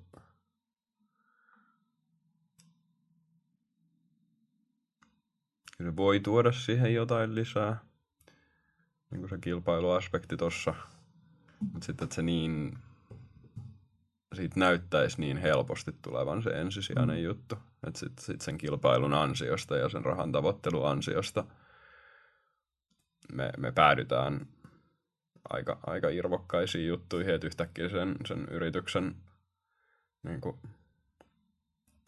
pointti ei välttämättä olekaan poistaa hiilidioksidia ilmakehästä, vaan enemmänkin kusettaa asiakkaita ja suurempaa yleisöä, että ne tekee sitä jo ja, ja saada siitä rahaa. Ja toi, toi nyt oli toi, toi esimerkki, minkä sä sanoit, mutta lääketehtaat on ehkä itseäni, itseäni lähimpänä. Et, et jotenkin mua raivostuttaa se, se, se, mitä kilpailu tekee omalla alalla. Ja, ja jotenkin syö, syö uskottavuutta koko meidän tieteen pohjalta. Mm. Näkisin siinä kuitenkin tosi tosi paljon enemmän haittaa, mitä potentiaalista hyötyä. Niin ehkä tätä voi katsoa myös sillä tavalla, että että kysymys ei ole siitä, että pitäisikö olla kilpailu vai ei, koska kilpailu mm. nyt joka tapauksessa on ja se on niin. vietti, vaan niin jotenkin, niin. että miten me handlataan sen kanssa niin, ja miten jep. me tunnistetaan ne haittavaikutukset. Mutta ehkä sä voisit avaa vähän tuota kuulijoille, hmm. jonka sä otit esiin niin lääketeollisuudesta. Joo, tosi ajankohtainen aihe. Mä linkkasin Facebookiin muutamia tunteja sitten.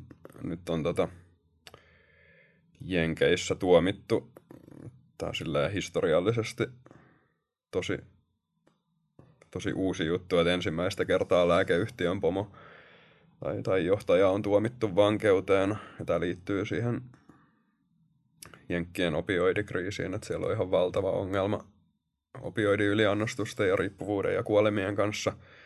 Ja osa syy tässä, aika suuri osa syy on se, että en nyt muista milloin ne on alkanut tekemään tätä, mutta että lääketehtaat on alkanut markkinoimaan erilaisia opiaatteja todella, todella kyseenalaisin keinoin. Muun muassa näissä tapauksissa lääkäreitä oli lahjottu, lahjottu todella härskeillä tavoilla ja, ja, ja sitten myös... Jos mä en muista oikein, jos mä en muista väärin, niin siinä New York Timesin jutussa oli, että, että joita oli lahjottu jollain striptease-esityksillä ja, ja totta kai rahalla. Ja, ja sitten oli, oli vähän niin kuin naamioitu koulutustapahtumiksi sellaisia, sellaisia järjestelyjä, että, että, että lääkärit saa palkkioita siitä määrästä opiaatteja, mitä ne kirjoittaa. Ja, ja Mä, mä en muista niitä kaikkia, mutta mm. siellä oli tosi, tosi mielenkiintoisia tapoja lisätä, lisätä markkinaosuuksia. Ää, niin, ja sitten, että niitä haittoja, haittoja on myös vähätelty tosi paljon. Niin tota, tämä yhden lääkeyhtiön johtaja tuomittiin nyt 80 vuodeksi vankilaan, niin toki, toki tota, aikoo valittaa siitä. En tiedä, mikä sitten tulee olemaan lopputulos. Mutta mut siellä on ilmeisesti oikeudessa nyt aika monta eri lääkefirmojen johtajaa ja, ja monia lääkäreitäkin. Niin, niin kuin mä kirjoitin Facebookiin, niin mä en itse usein iloitse siitä, että joku saa vankilatuomion, mutta tästä mä olin tosi tosi hyvilläni, koska mä kirjoitin tästä mun ensimmäisen blogitekstin monta vuotta sitten, johon mä siteerasin Peter Götzeä, joka kirjoitti British, British Medical Journaliin, että aika yksinkertaisen tutkimuksen, että se oli vaan googlettanut eri rikoksia, mitä lääkefirmat on tehnyt ja todennut, että nämä on, on systemaattisia ja toistuvia siinä mielessä, että sitä voidaan pitää organisoituna, niin organized crime järjestäytyneenä rikollisuutena – ja hän perään, perään kuulutti siinä artikkelissa, että, että meidän on pakko alkaa rankaisemaan jollain tavalla näitä lääkefirmoja, että joko antaa sellaisia sakkoja, että, että ne ei oikeasti enää hyödy siitä, koska tähän mennessä lääkefirmat on saanut epäeettisestä toiminnasta sen tyyppisiä sakkoja, että ne joka tapauksessa ne, ne voitot kompensoi täysin, täysin ne sakot ja ne saa vielä parhaimmillaan satoja miljoonia lisää.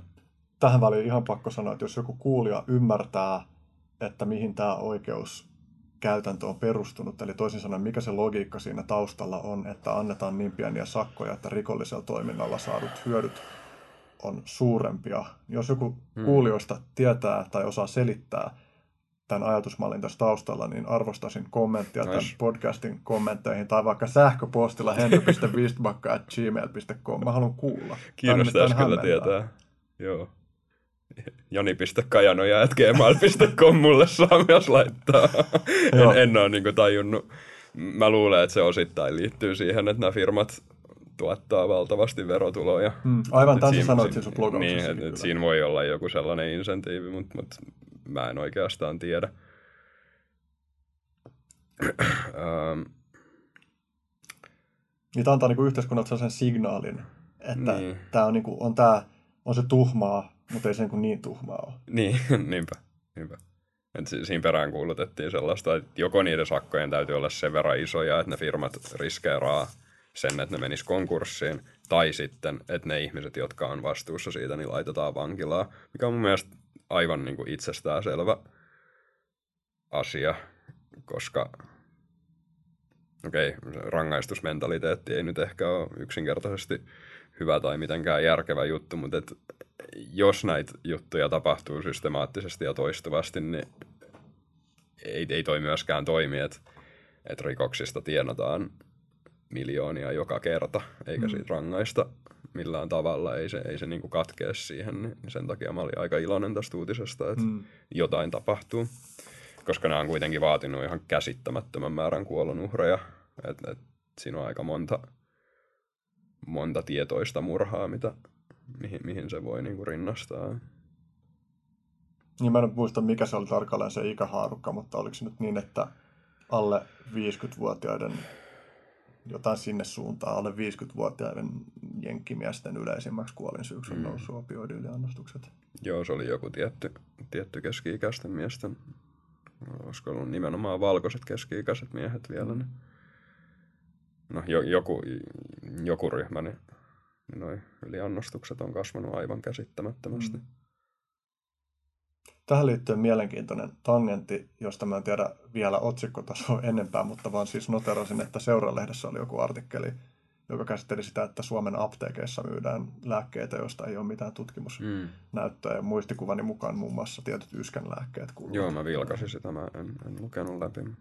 Tuossa olen miettinyt sitä, että mielenkiintoinen kysymys, että onko osa tuollaisista lääkkeistä niin, että ne on vain hyväksytty niin kauan aikaa sitten ja vakiintuneet, että mm. ei ole sitten vaan päädytty edellyttämään sitä. Että mä en tiedä, miten tuo toimii, että edellytetäänkö aikoja sitten hyväksytyistä lääkkeistä uusia tutkimuksia niiden pitämiseksi markkinoilla, koska nykyään tutkimuskriteerit on tiukempia. En itse asiassa tiedä itsekään. Jos joku tietää, vastatkoon.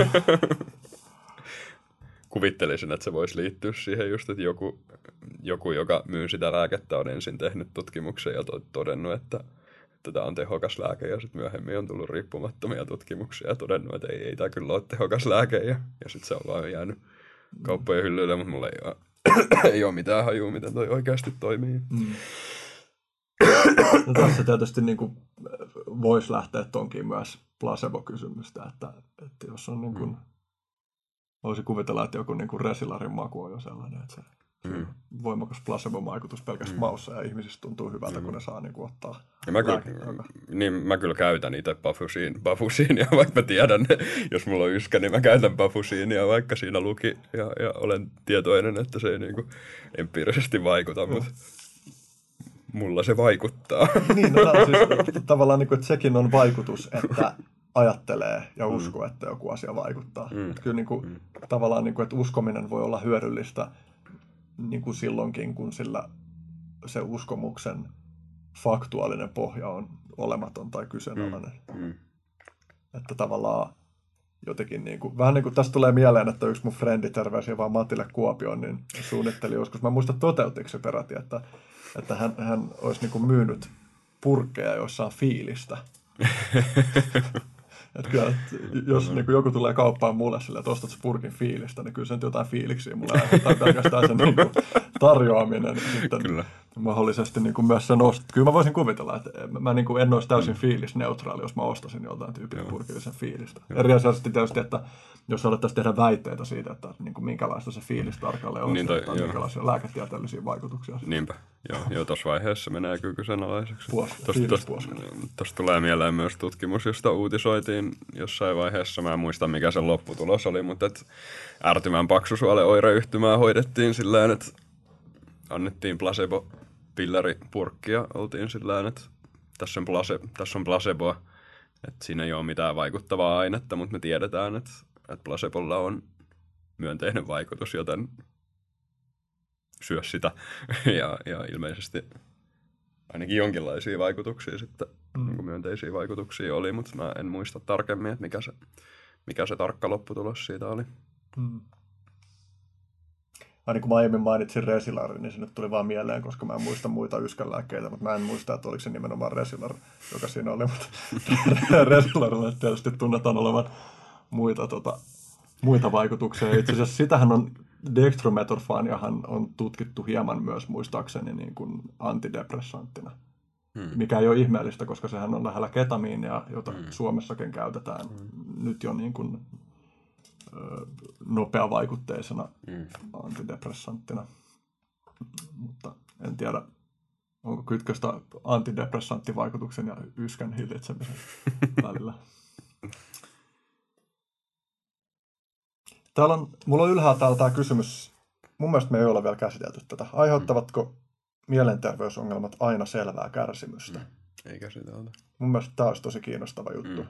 Sä oot kirjoittanut tästä teemasta, niin pystytkö suoraan, jos mä nyt niin kuin heitä vain tämän tähän Joo. kiteyttää, mistä on kyse? Mä en ole itse asiassa varmaan kirjoittanut tästä, mutta tämä periaatteessa liittyy mun väitöskirjan aiheeseen, eli sitä ei tarvittu mainita myöskään vielä, eli mä tutkin, tutkin aleksitymiaa, mikä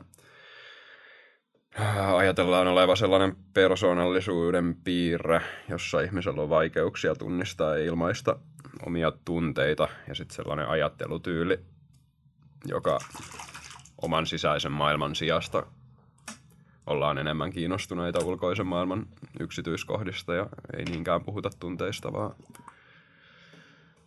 yksityiskohdista.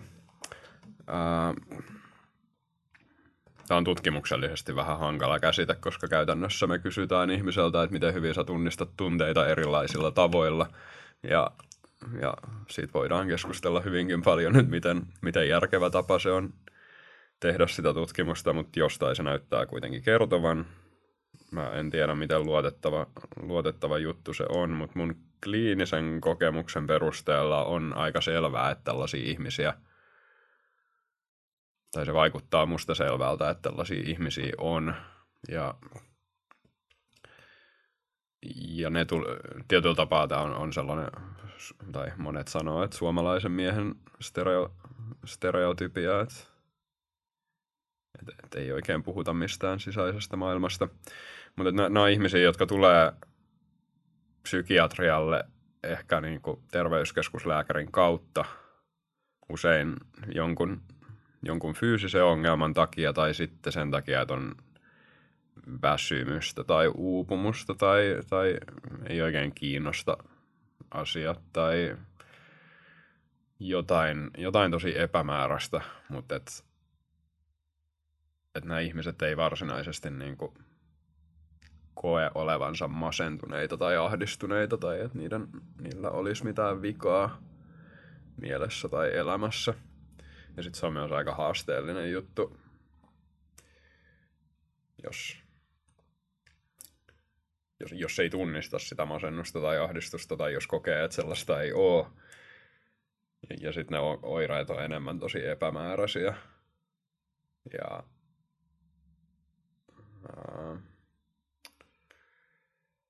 katos ajatus.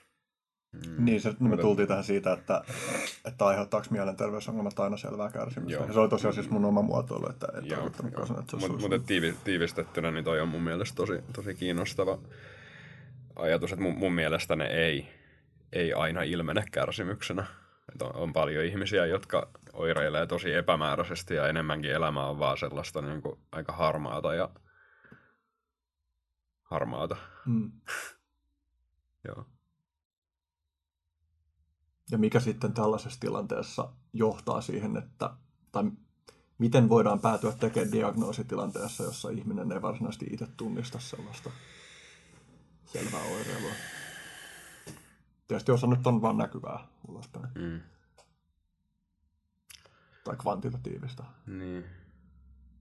Niin, no, mä luulen, että nämä ihmiset saa sitten erilaisia diagnooseja, että jos se on joku, joku fyysinen oire, millä ei löydy mitään syytä, niin sitten sit saa usein ehkä jonkun somatisaatio diagnoosin. Sitten toisaalta masennusdiagnoosiin riittää se, että sä et koe, koe mielihyvää asioista. Että se, sen ei tarvi olla masentunut mieliala suoranaisesti, joten moni saa sitten myös, myös masennusdiagnoosin. moni saa ehkä päihdeongelma jonkinlaisen päihdeongelmadiagnoosin tai jotain, ja joskus, joskus nämä ihmiset on eri mieltä siitä, ja useimmiten mun mielestä ei. Et, et, et ehkä jollain tavalla tunnistaa kuitenkin jotain, jotain kärsimystä, vaikka se ei sitten oikein ilmene sellaisella tavalla. Mutta tosi,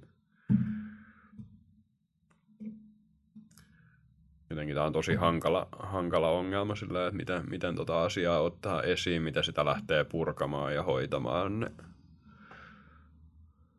Tosi, tosi haasteellisia. Mitä sun tutkimuskysymykset tarkalleen on ollut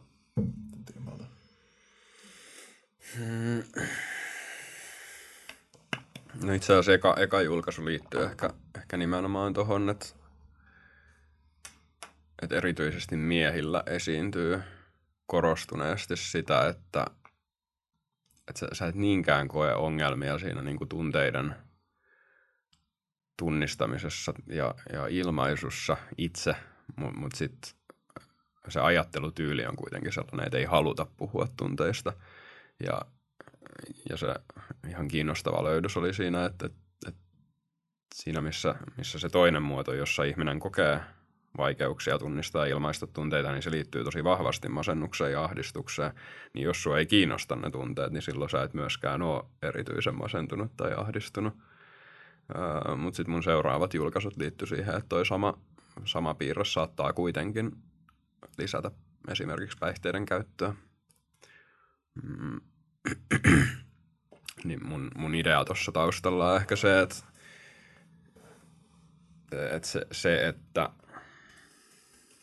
se, että ihminen ei koe sellaista selkeää kärsimystä, eli masennusta tai ahdistusta, niin, niin se voi kuitenkin, siellä voi kuitenkin olla jotain, mikä, että, että sä niin kuin säätelet omia tunteita joko, joko päihteillä tai, tai syömällä enemmän tai no, nykymaailmassa meillä on valtava määrä tapoja epäterveesti säädellä omia tunteita ja mä luulen, että, että tällaiset ihmiset tai mulla on sellainen fiilis, että tällaiset ihmiset tekee sitä aika usein, että, että hukuttautuu johonkin, johonkin sellaiseen niin kuin stimulaatioon tai, tai tekemiseen tai, tai päihteisiin tai syömiseen tai ehkä joskus liikuntaa, ehkä vähän harvemmin, ja työntekoa. Mulla tulee mieleen jotenkin sellainen kysymys, että miten tässä jos tavallaan puhutaan siitä, että on ongelmia, vaikka ne ei varsinaisesti välttämättä näy, hmm. niin että onko vaikea falsifioida? On, on, jep. en mäkään ole saanut tosta ihan kiinni vielä, hmm. että miten, joo. Mutta sitten taas toisaalta kuitenkin nämä on ihmisiä, jotka niinku ihan vapaaehtoisesti istuu mm. siellä psykiatrin mm, vastaanotolla. Että et siinä on jotain. Mm mutta sitten ei kuitenkaan. Mm. Joo. Mm. No, yhdessä tutkimuksessa löytyi myös jotain kytköksiä. Ootas löytäis mä tästä sen. Kirjoitin sen mielestäni ylöskin. Tämä oli joku niin kuin masennuslääkkeiden ja, ja tota, aleksitymion kytkös, jossa kausaalisuhde oli epäselvä. Mm, niin se oli se mun... Mm, joo. Öö, mä jätin ton mun väitöskirjan ulkopuolelle. Se oli vähän niin kuin ylimääräinen artikkeli, mikä mua kiinnosti kirjoittaa. Um, ja, ja niin kuin mä sanoin sulla aiemmin, niin se mm. ei, ei mun mielestä kovin hyvin vastannut siihen mun tutkimuskysymykseen. Mä haluaisin tehdä paremman tutkimuksen siitä myöhemmin. Mutta se vaatii paljon rahaa ja vaivaa. Mä katson missä vaiheessa mä sen pystyn tekemään, mutta mut haluaisin kyllä. Mutta siis pointti on se, että 10-20 prosenttia ihmisistä, jotka aloittaa masennuslääkkeen, niin kokee, että se jollain tavalla latistaa tunteita ja, ja vie, niin kuin, vie niitä kaikkia huippuja pois. Eli se leikkaa, leikkaa sitä masennusta, mutta se leikkaa myös ilon, ilon tunteita pois. Ja pa, ihmiset usein kokee, että, että on esimerkiksi vaikea itkeä. Että jotenkin siitä niin kuin tunneelämästä tulee kognitiivisempaa ja, ja, ja sellaista rationaalisempaa, mistä ihmiset ei usein pidä. Ja mä korostan, että on 10-20 prosenttia, eli paradoksaalisesti on tosi merkittävä osa ihmisiä, jotka kokee, että masennuslääkkeet on, on niin kuin palauttanut sen elämän tai palauttanut tunne, tunteiden kokemisen ja, ja on tosi hyvillään siitä ja, ja jotenkin saa siitä tosi paljon hyötyä, mutta sitten on tämä merkittävä osa, jotka kokee, että et, et, ei halua käyttää niitä, koska, koska latistaa. Ja sitä ei ole oikein tutkittu yhtään. Ja, ja mua ahdistaa se ajatus, että sitä ei ole tutkittu yhtään, joten sen, sen takia mä tein tämän. Varmaan aivoissa jotain vikaa, kun ahdistaa. Niin varmaan. Täsmälääkkeellä poistetaan se, niin ei tarvitse tehdä tutkimusta. Mutta tämä on vielä siinä normaalirajoissa, tai jos sitä niin kuin toimintakykyä lamaavaa. Joo. niin. Totta, joo. Mm. Joo, joo, musta on hämmästyttävää, että se on noin, noin yleinen haitta, mitä ei ole käytännössä ollenkaan tutkittu. Sen takia mä halusin kirjoittaa siitä jotain, mutta että se mun tutkimus ei varsinaisesti pystynyt vastaamaan siihen kysymykseen. No, mutta tähän on aina kiinnostavaa kuulla, että niin kuin tekijältä itseltään, että kokee, että mm. tutkimuksen, tutkimuksen olisi voinut toteuttaa paremmin. Että sehän on niin kuin tavallaan, musta tuntuu, että ihmiset, jotka ei kauheasti ajattele niin kuin tieteenteon periaatteita, ne ajattelee, että se on vain hyödyllistä, kun löytyy jotain mm. niin kuin merkittävää, vaikka mm. ihan yhtä lailla se on hyödyllistä, että todetaan, että joku hypoteesi ei tuottanut mitään mm. erityisen mielenkiintoista, tai esimerkiksi, että huomataan, että joku lähestymistapa ei mm. skulannut. Mikä Joo. siinä siis tökki käytännössä? Ei siis tarvi vaan se, että käytännössä mulla oli mm, 50 ihmisen ryhmä, jotka käyttää masennuslääkkeitä ja 50, jotka ei. Ja mä yritin kontrolloida sitä, niin kuin, sitä että se masennuksen määrä olisi, olisi vakio näiden ryhmien välillä. Mm. Ja, ja käytin sitä aleksitymia yhtä, yhtä osaa siitä mittarista, eli, eli subjektiivinen vaikeus tunnistaa tunteita. Niin tuossa on tosi monta ongelmaa. Ensinnäkään sitä masennusta ei pysty täysin luotettavasti siinä kontrolloimaan. Toiseksi se vaikeus tunnistaa tunteita on sun itse raportoima juttu ja me ei nyt varsinaisesti tiedetä tarkalleen, mistä se kertoo. Ja sitten, että onko nämä ryhmät oikeasti samanlaisia, millä tavalla ja millä tavalla erilaisia, niin, niin siinä on monta, monta ongelmaa. Se, mitä se oikeasti kuuluisi tai kannattaisi tehdä ja mitä mä haluaisin sen tehdä, on, että ottaa joukon lievästi masentuneita ihmisiä, joille satunnaistetaan, että puolelle annetaan placeboa ja puolelle SSRIitä ja, sen jälkeen tehdään joku objektiivinen testi. Mä haluaisin mitata kognitiivista ja tunteellista empatiaa, että miten se, miten se vaikuttaa niin kuin niiden tunteiden kokemiseen. Mm, ja katsoa, onko siinä eroa. Nyt toi nyt aika sillä oikeasti luotettavasti vastaisi siihen kysymykseen ja kukaan ei ole tehnyt sitä. Et jos joku muu haluaa tehdä sen kuin mä tai, tai tehdä mun kanssa yhteistyötä, niin ottakaa yhteyttä.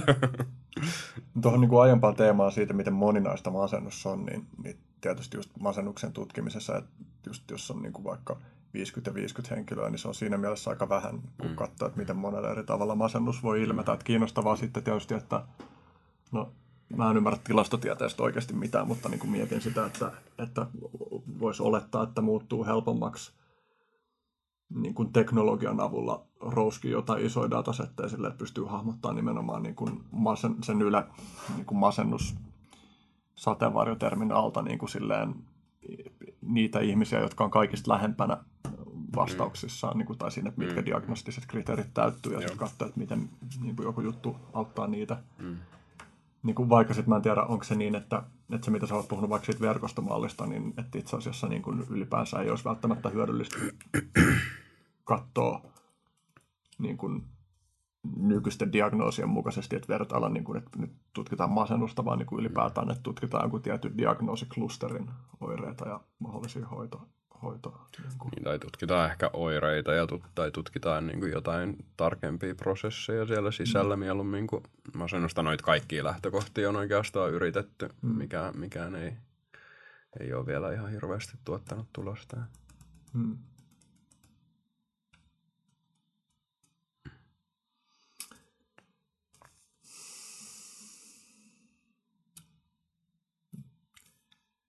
Käsiteltiinköhän me tarpeeksi tota. Niin me tultiin tähän niin kuin siitä se, niin kuin selvän kärsimyksen mm. aiheuttamisesta. Mä yritin muistella, että mikä juttu oli semmoinen, kun mä oon käynyt jotain keskustelua liittyen siihen, että, että jollain ihmisellä on voi olla jokin niin kuin asia, jota se itse tunnista. Saanko mä kaivettu? Ehkä se tulee, että mä pistän tilauksen mm. nyt aivoihin, että olisi kiva kuulla tuosta ajatuksesta enemmän, koska se liittyy jotenkin tähän. Mm. Mutta niin kuin, ylipäänsä siis tämä kytkeytyy tämä kysymys niin kuin selvästä kärsimyksestä niin tunnetaitoihin, että, että kuinka hyvin ylipäänsä ihmiset osaa tunnetaitoja. Mä oon yrittänyt esimerkiksi hahmottaa, varmaan olisi ihmisiä, jotka osasivat jonkun verran vastata tähän, että minkä verran tänä päivänä vaikka niin kuin peruskoulussa opetetaan mm. tunnetaitoja. Ja mä mietin, että vaikka jotenkin sitä kelaisi, että siihen nähden ainakin mitä niin kuin itse kun on käynyt koulussa, niin siihen nähden olisi toivottava, että koulussa opetettaisiin paljon enemmän jotenkin sellaisia metakykyjä, niin kuin mm. a- ajattelun perusperiaatteita, eikä vaan pelkästään niitä faktoideja ja sellaista. Mm. Ja sitten mä mietin esimerkiksi sitä, että, että miten tärkeää olisi opetella ajatusvinoumista, mm. niin kuin tunnistaa ajatusvinoumia ja ajatusvinoumien tunnistamisessa taas on keskeistä se, että osataan tunnistaa tunteita, mm. jotka vaikuttaa. Ja tän, tänä päivänä kun katsoo vaikka silleen nettikeskustelua,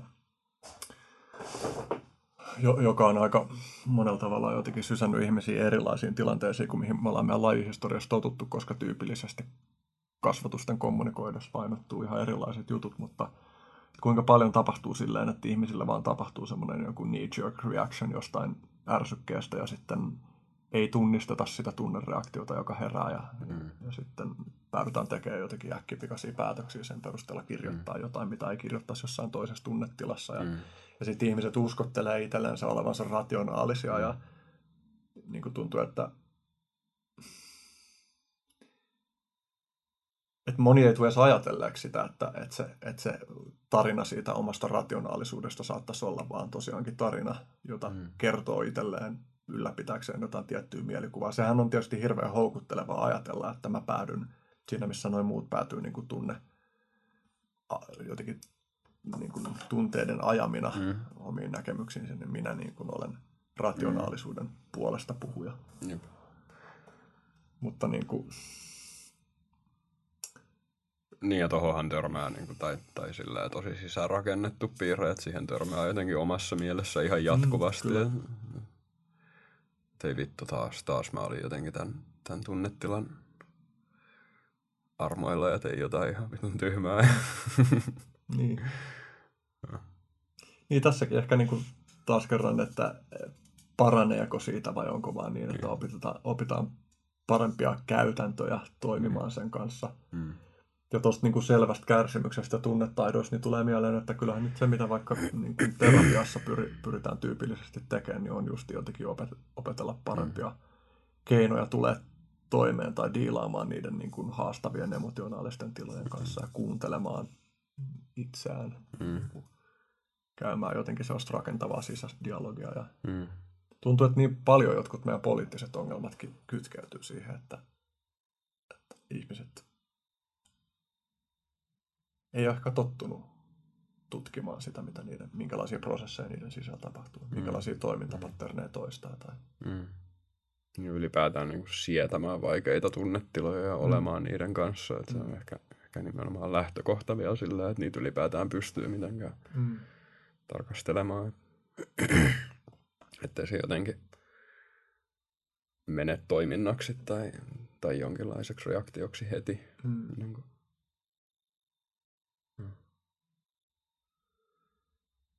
pitkä juttu, en, en tiedä osaanko sanoa tuohon enää mitään. Mm.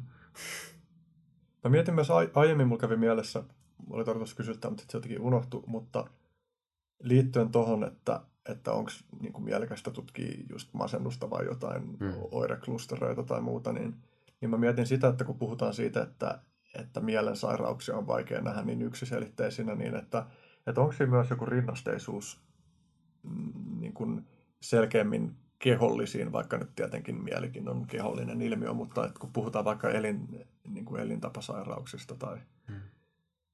niin kuin, nyt tuli joku outo semmoinen ristiriita, että onko sellainenkin asia olemassa kuin elintasosairaudet on, hmm. mutta elintapasairaudet No, vähän vähän sama asia, mutta mm. joo. Niin, eli tiety, tietyn elintason ihmiset kärsivät mm. tietynlaisista elintapasairauksista, mm. mutta, mutta onko siinä joku rinnasteisuus, että niin kun on kuitenkin sellaisia sairauksia kanssa, joiden niin kun taustalla on tosi monenlaisia tekijöitä, että onko siinä joku rinnasteisuus, että tullaanko me päätyy myös selkeämmin, sanotaanko nyt lihallisissa sairauksissa siihen, mm. että että nekään ei ole niin yksiselitteisiä, mm. että kaikki vaikuttaa. Joo, jep. Joo, siis mun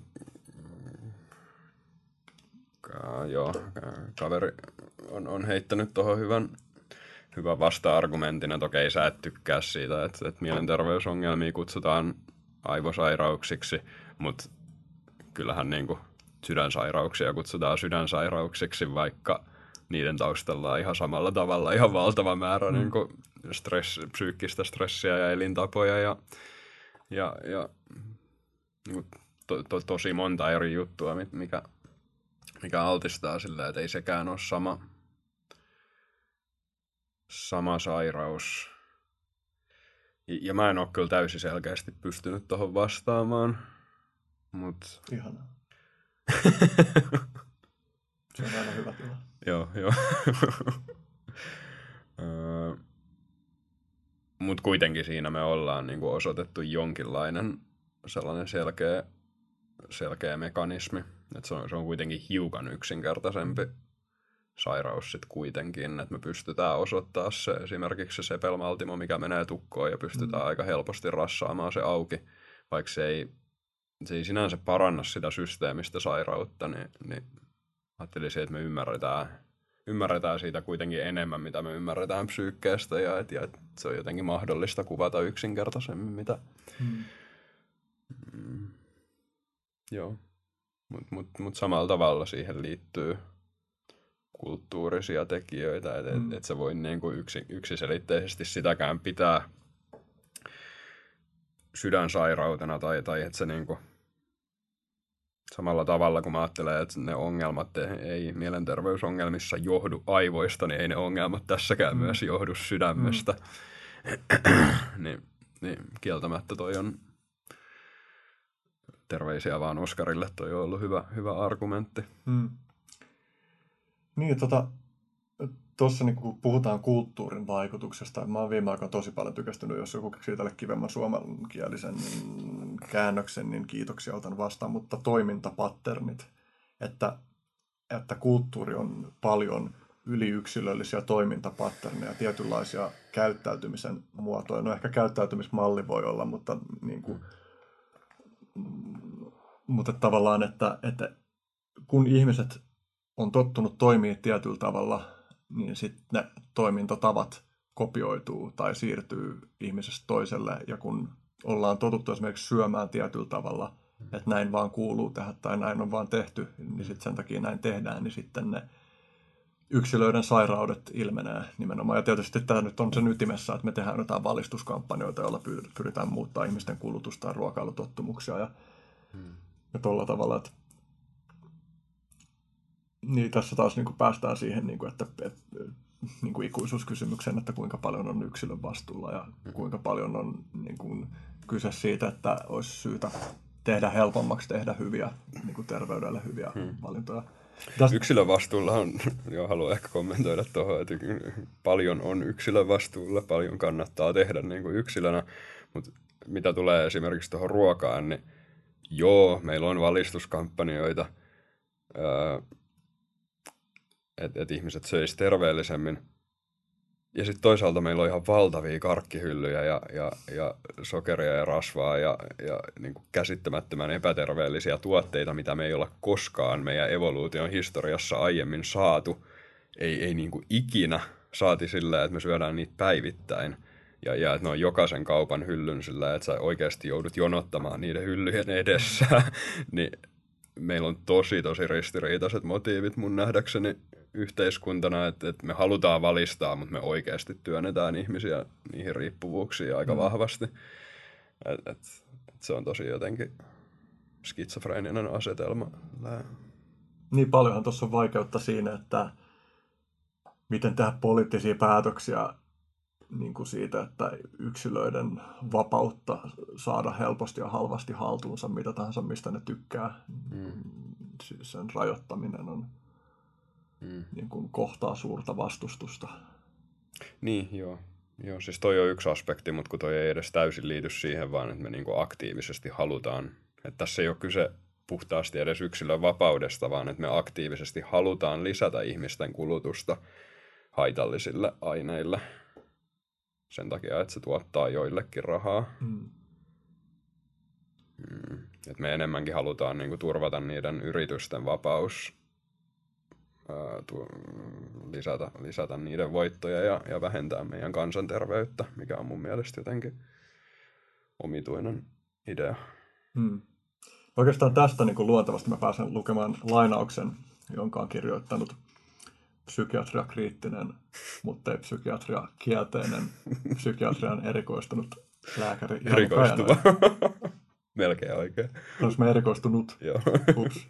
No, sä jo vähän erikoistunut. Joo, mä vähän. jatkat Joo. Kyllä. On helppoa syyttää lääketehtaita pahoiksi ja ahneiksi, mutta mielestäni ongelma on syvemmällä. Kyse on kapitalistisen markkinatalouden perusluonteesta. Yritykset ovat ensisijaisesti olemassa tuottaakseen voittoa osakkeen, osakkeiden omistajille, ei tuottaakseen terveyttä. Kuten monella muullakin alalla, sääntöjen noudattamattomuus ja epäeettinen toiminta antaa yhtiöille kilpailukykyedun. Valtiot taas eivät halua vaarantaa yhtiöiden menestystä suuremmilla sakoilla, koska kaikki yhtiöt tuottavat valtavasti verotuloja. No tässä se itse asiassa sanottiin, vähän sen, tota, joo. viittasit. Jep. Mutta niin kuin, niin, tässä on niin kuin iso, iso ongelma tavallaan nyt esimerkiksi kun katsoo tätä ilmastokeskustelua, jota tällä hetkellä käydään, mm. niin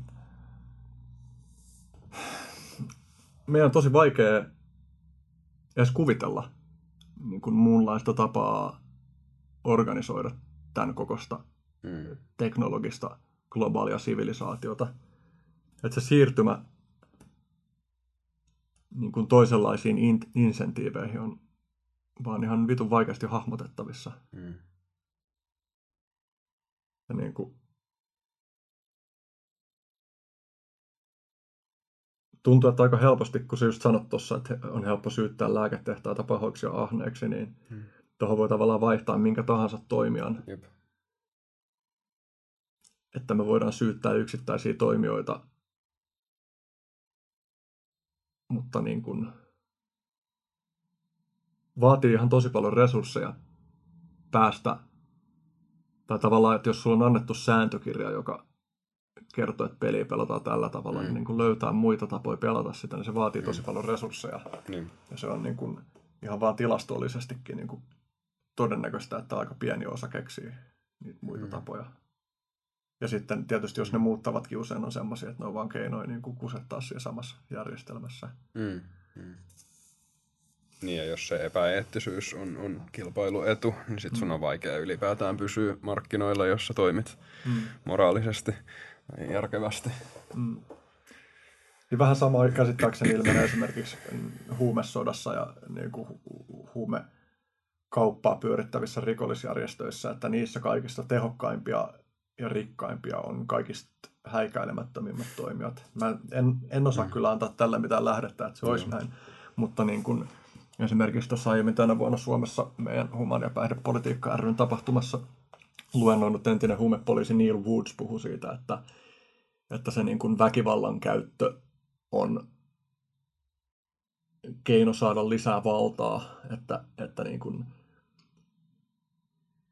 jonkun ison huumekauppa rikollisorganisaation on helpompi turvata oma asemansa luomalla itsestään kuva mahdollisimman julmana toimijana, koska silloin muita oikeasti pelottaa Hmm. niin kuin lähteä samoille apajille tai muuta. Ja kyllä mä veikkaan myös, että, että niin kuin virkavaltaa pelottaa Mm. toimia tuollaisten Varmasti. toimijoiden kanssa, jotka on niin kuin, tosi voimakkaita, joilla on tosi paljon valtaa. Esimerkiksi Mm. tämä Neil Woods puhui siitä, että, että siellä on ihmisiä, jotka soluttautuu poliisiin ja on niin kuin poliisin leivis vuosikausia ja saa samaan aikaan palkkaa joltain rikollisjärjestöltä ja niin kuin toimii informanttina. Oho, Se Woods se kertoi, toimii noinkin päin. joo, joo. Okay. se Woods kertoi niin Wow. justi, että, että hänellä oli tullut jostain semmoisesta potentiaalisesta tyypistä, joka olisi tullut niin kuin hänen tiimiinsä, niin oli tullut vaan jotenkin semmoinen nihkeä yleisfiilis, ja hän oli silleen, että ei tätä tyyppiä. Sitten loput, kun oli saanut boostattua sen rikollisliigan, joka ne silloin perässä oli, niin niiden tietokoneet kävi vaan ilmi, että tämä tyyppi oli ollut vuosikausia soluttautujana poliisissa. Ja, ja niin kuin se Woodsin tulkinta oli se, että, että toi peli on vaan sellaista, että se, että se mekanismi ajaa siihen, mm, että, mm. että niin kuin on vaikea kuvitella, että miksi niin ei tapahtuisi, kun se on mahdollista. Aivan. Ja niin kuin, no en mä tiedä, niin, kuin, niin mä en osaa ehkä muotoilla tähän väliin tässä mitään niin kuin kauhean Mm. mielenkiintoista kysymystä, niin kuin, että, tai tavallaan, että no kyse on kapitalistisen markkinatalouden perusluonteesta, niin että, että mitä tästä sitten seuraa tai mitä sitten tälle voimme tehdä. Hmm. En tiedä, niin onko tämä mielekäs kysymys kaikessa laajuudessaan. Aivan. Öö, no, mit, mitä tulee lääketeollisuuteen, mistä mä nyt ehkä sit osaan sanoa kuitenkin eniten, niin, niin ensinnäkään mä en...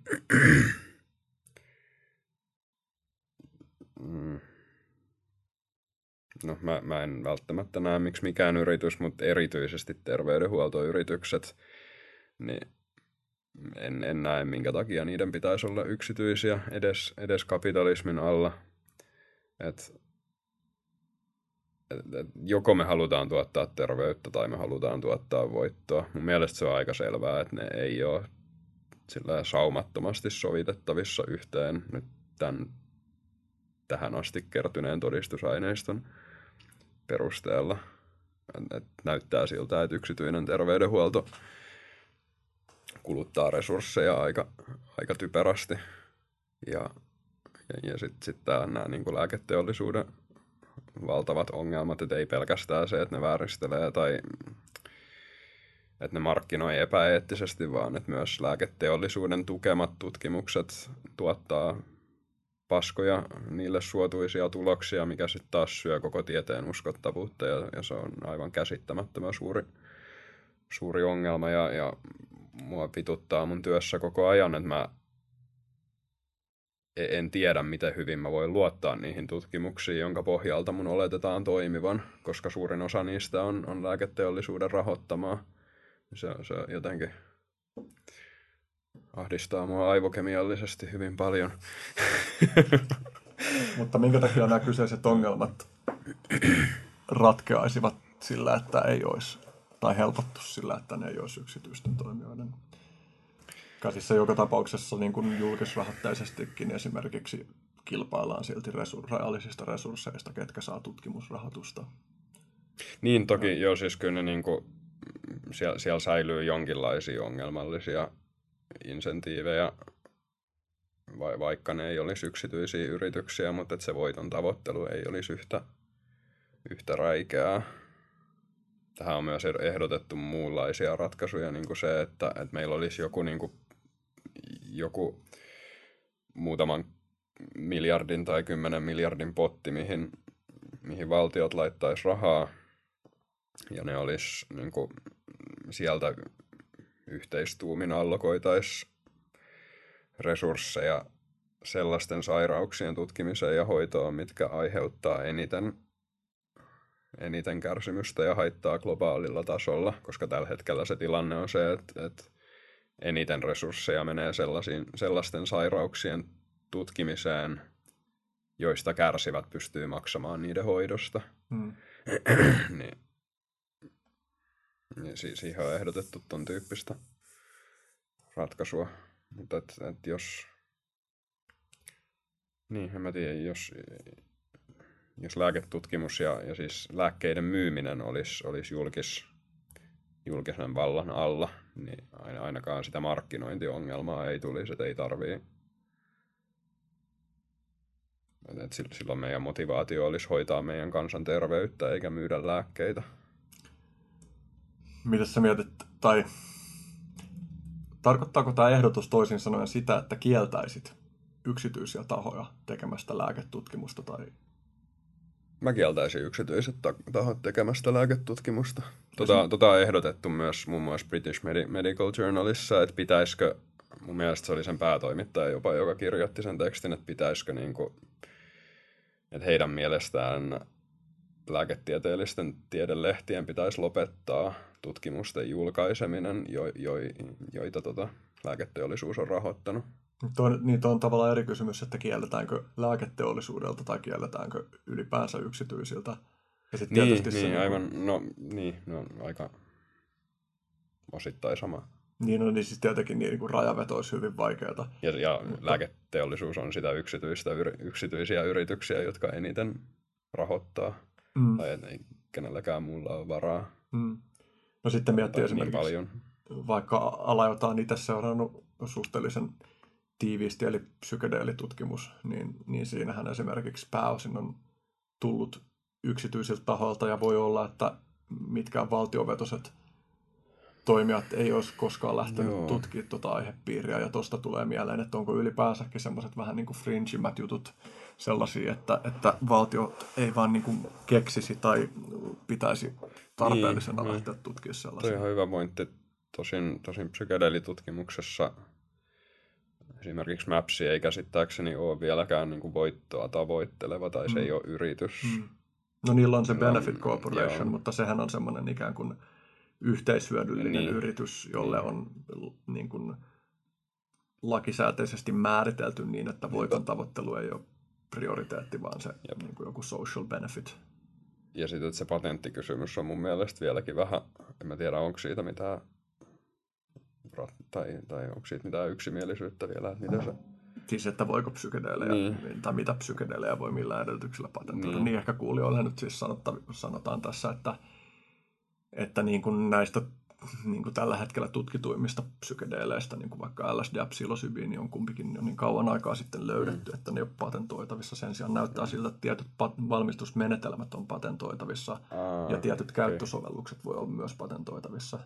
Mutta hy- paljon hyvää, te- niin kuin, tai siis että kyllä nyt hyvää tutkimusta tehdään myös voittoa tavoittelevien yritysten Mm. toimesta Joo. psykedeelitutkimuksenkin tiimoilta. Ja niin kuin, tavallaan tulee mieleen jotenkin, niin kuin, että, että mitä kaikkea se implikoisi, että se ei olisi mahdollista. Esimerkiksi nyt niin kuin yksi tällainen voittoa tavoitteleva taho, joka tulee mieleen tämä Compass Pathways, joka tekee useassa Euroopan maassa tällä hetkellä psilosybiini-avusteisen hoidon tehosta masennuksen hoidossa tutkimusta, niin heillähän tämä oli niin kuin tällainen pariskunta, joka sen perusti, ja heidän motiivinaan oli se, että heidän poikansa oli vaikeasti masentunut, Hmm. ja, ja sitten niin kuin erilaisia hoitomuotoja kokeiltuaan, niin päätyi jossain underground-kontekstissa saamaan psilosybiini-avusteista terapiaa, tai te- terapia-avusteista psilosybiiniä, niin kuin jotkut on ilmaissut. Hmm.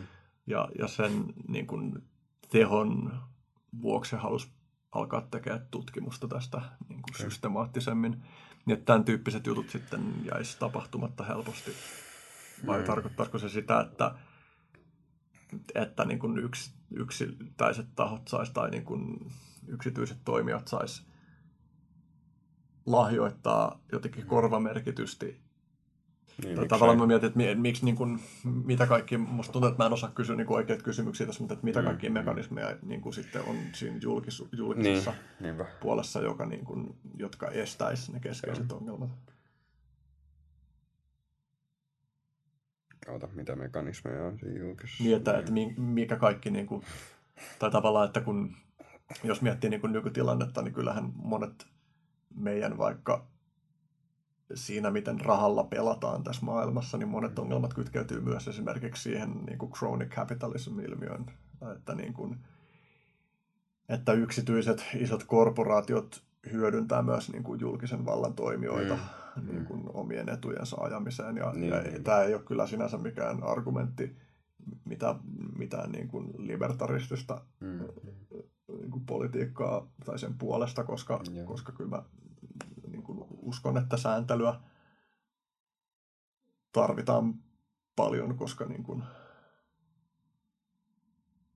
markkinat nyt vaan ei jotenkin maagisesti itse organisoidu toimimaan ihmisarvojen kannalta optimaalisilla tavoilla. Mm. Niin kuin, ei ne tee sitä sääntelylläkään, mutta silti niin kuin uskon, että vielä Mm.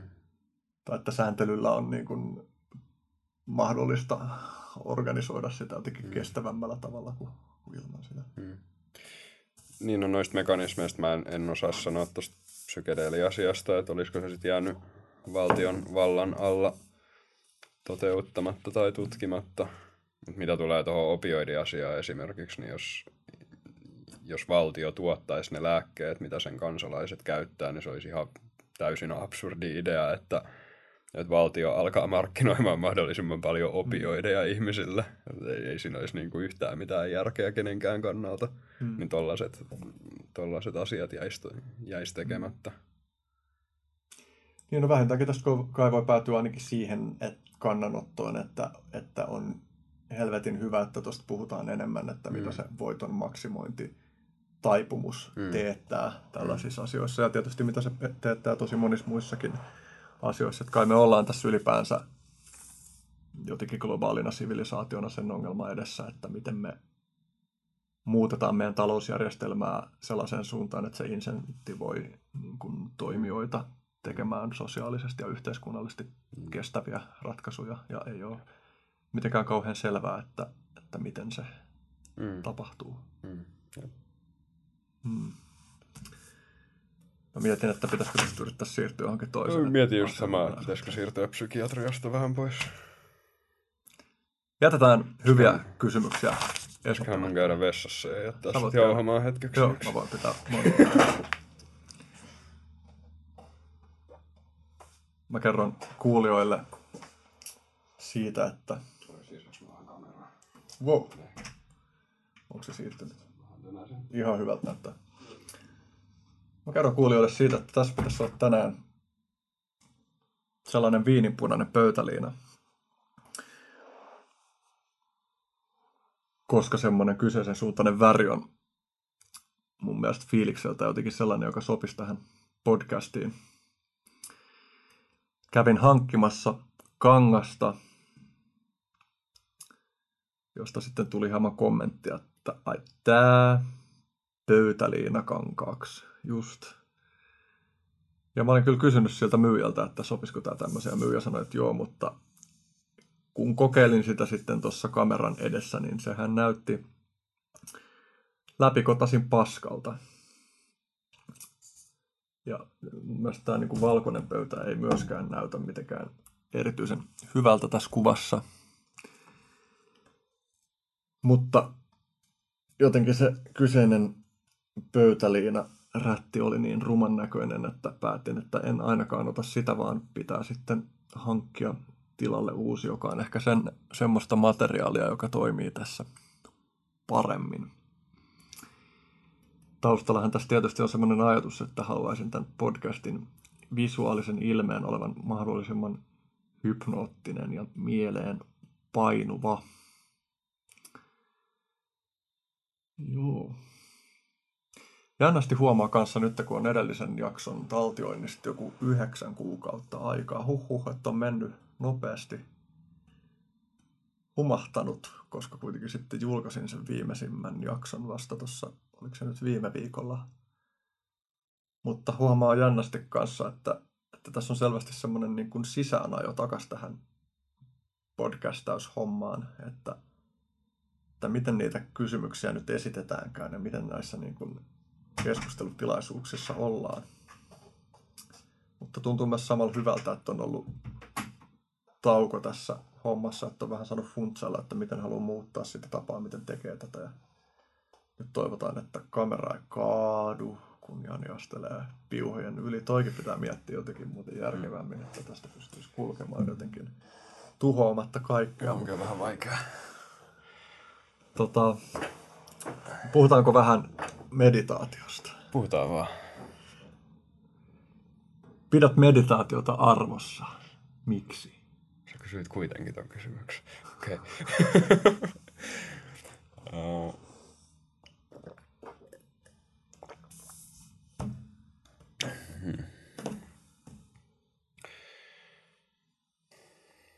Joo, toi, toi on jotenkin tosi vaikea kysymys sillä että siihen liittyy niin valtavan monta asiaa mun mielessä, mitkä ei ole mitenkään kytkeytynyt yhteen ja jotenkin sellaisia epämääräisiä hyötyjä, mitä mä en osaa oikein sanallistaa, mutta mä ehkä äh, lyhyesti kerron mun historiasta, että miten mä oon päätynyt tohon.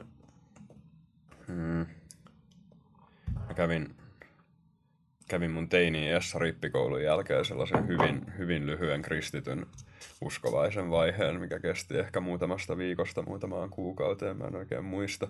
Muistan lukeneeni iltarukouksen silloin joka ilta. ja sitten jossain vaiheessa mä katoin, katoin ensimmäisen dokkarin ateismista ja, ja, ja musta tuli jotenkin ihan fanaattinen heti. mä olin tosi helposti syöstävissä sieltä. Kuulostaa tutulta. ja, ja, ja sitten mä koin sellaisen muutaman vuoden fanaattinen militantti ateisti vaiheen, joka sitten johti jonkinlaiseen niin kuin, toki, toki oli paljon paljon muita syitä, mutta, mutta oli jotenkin se konteksti, missä se ilmeni, että se johti jonkinlaiseen masennukseen ja, ja eksistentiaalikriisiin ja, ja sellaiseen niin kuin syvään, syvään merkityksellisyyden, merkityksettömyyden kokemukseen, että, että, että me eletään täällä vaan 70 vuotta ja, ja, ja sitten ei enää mitään, että, mitä, minkä takia mä oikeastaan nyt sitten niin teen täällä yhtään mitään tämä sama prosessi sai mut kiinnostumaan itse asiassa psykiatriasta ylipäätään ja psykologiasta. Eli ateismi voi toimia porttihuumeena psykiatriassa. ja meditaatiolla. Kyllä. Öö, joo, sitten jotenkin mä päädyin, päädyin kohtaamaan sellaisen kirjan kuin Buddhism, Buddhism Without Beliefs, buddhalaisuus ilman, ilman uskontoa. Tämä oli tietysti ainoa kirja, minkä mä olisin siinä vaiheessa voinut buddhalaisuudesta lukea. Mä en oikein tiedä, en, en muista miten mä päädyin siihen, miten, miten se tuli vastaan tai miten mä päädyin lukemaan sen, mutta joku siinä kolahti tosi paljon. Stephen Bachelorin kirjoittama kirja siis, suosittelen edelleen. Um, mä, mä en ihan tarkalleen muista sen sisältöä nyt, mutta joku, joku siinä kolahti tosi paljon ja toi sellaisen niin kuin, ajatuksen siitä, että et, et, joo, kaikki on merkityksetöntä, jos sä haluat mieltää sen sillä, mutta mut mitä sitten? Että et sä voit, sulla on kuitenkin niin kuin vapaus luoda tällä merkitystä ja se on oikeastaan se ainoa, ainoa millä on. Että et sä, voit, niinku, sä voit tehdä sille asialle itse jotain, että se ei ole niin yksinkertaista, että ei ole mitään merkitystä ja se vaan on, on niin. Ja, ja sitten mä kävin, kävin sen kahdeksan viikon mindfulness-kurssin ja harjoitin mindfulness-meditaatiota epäsäännöllisesti lähes päivittäin jonkin aikaa. Sitten sit mä jotenkin selkeämmin aloin perehtymään Theravada buddhalaiseen filosofiaan ja, ja lukemaan siitä ja, ja harjoittamaan vipassana meditaatiota, mikä nyt käytännössä on, on aika sama kuin mindfulness, mutta se filosofia menee jonkin verran tai aika paljon pidemmälle ja, ja, ja, ja joo, on, on, on vähän, vähän niin kuin laajennus. Mindfulness on jollain tapaa pieni, pieni osa sitä. Um, joo, no harjoitan edelleen kahdeksan vuotta myöhemmin päivittäin ja, ja tulin juuri yhdeksänneltä retriitiltä kotiin ja miksi mä pidän sitä arvossa mä, mä oon kokenut paljon hyötyjä siitä, mutta se on jotenkin tosi vaikea konkreettisesti osoittaa, että minkälaisia. Ehkä jos sä kyselet hyviä kysymyksiä, niin mä saatan pystyä. No jos mä kuvittelen taas satunnaista ku- kuulijaa, hmm. joka ei tiedä, että miksi joku voisi haluta meditoida, niin hmm. niin miksi joku voisi haluta meditoida? Hmm.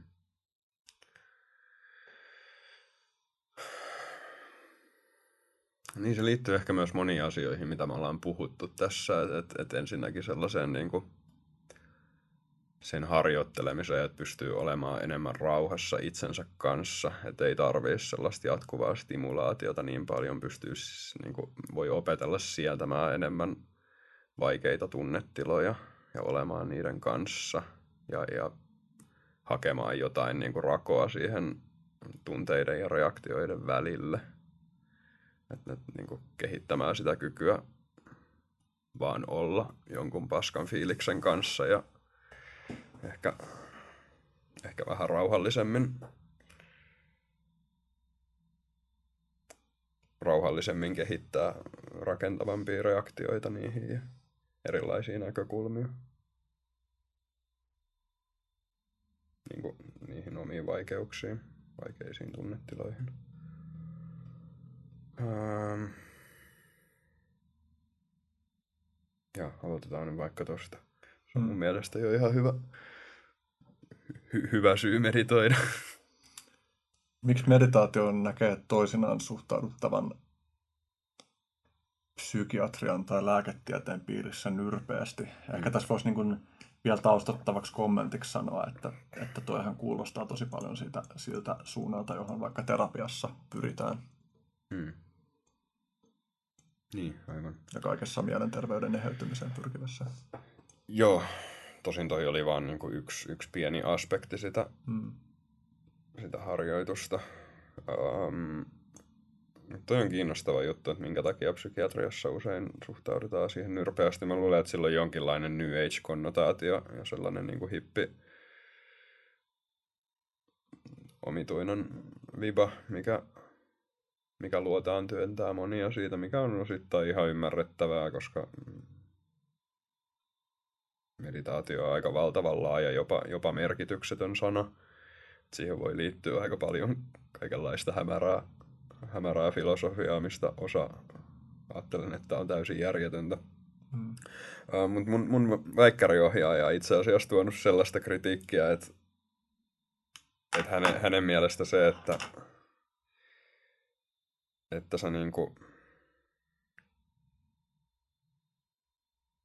tai, tai ehkä hän näki tämän mindfulness-aspektin ja tämän stressin hallinta-aspektin tässä, että se, että sä opit niinku vähentämään sun stressiä tai, tai sun jotenkin olemaan rauhassa asioiden kanssa, niin se ei poista niitä, niitä konkreettisia ongelmia siellä takana, mikä on mun mielestä ihan totta, mutta myös jonkinlainen väärin ymmärrys, Mm. ymmärrys siitä itse harjoituksesta, että se idea ei ole vaan niin kuin olla rauhallisissa mielentiloissa tekemättä mitään, vaan, vaan ehkä ideana on myös tuoda sitten jonkinlaista kapasiteettia ja lisääntyvää ymmärrystä tehdä niille asioille jotain ja myös niin kuin ymmärtää paremmin niiden ongelmien luonnetta, mistä me kärsitään.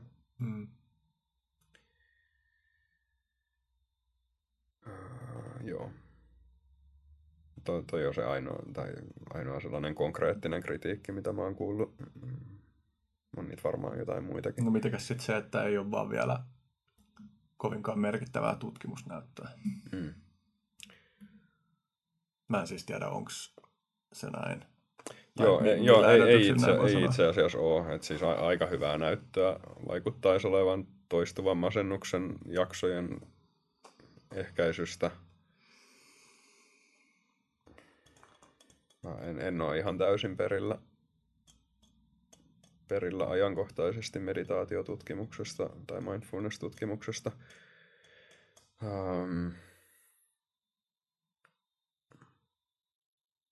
Mutta joo, mä, mä en, en, en ensisijaisesti perustele sitä ihmisille tutkimusnäytön Mm. perusteella, että mä enemmän, enemmän kerron kyllä omia kokemuksia ja mun mielestä niin ne hyödyt, sellaiset selkeät hyödyt, mitä meditaatiosta saa, niin ne tulee tosi tosi hitaasti ja sen takia sellaista niin kuin hyvin luotettavaa tutkimusta on melkein mahdoton tehdä.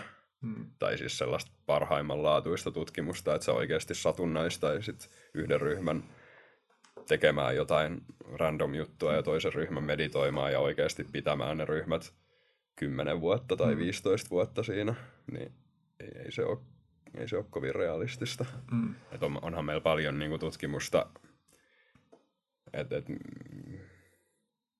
et, et sellaiset ihmiset, jotka on meditoinut tuhansia tunteja, että miten,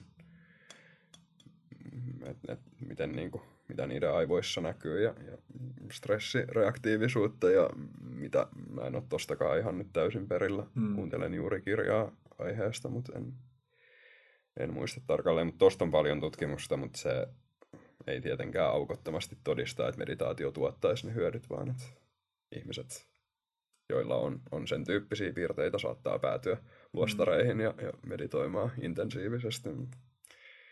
Tosi vaikea tuottaa niin kuin, to, tosi vaikea tuottaa näyttöä, koska se on myös ihan niin kuin helvetin vaikea harjoitus monille tehdä. Mm. Et se on vaikea konsepti satunnaistaa ihmisiä meditoimaan pitkään, Mm. koska se on vaikeaa. Et sen takia mä en ehkä, ehkä myöskään viittaa niihin tutkittuihin näyttöihin ensisijaisesti. Mm.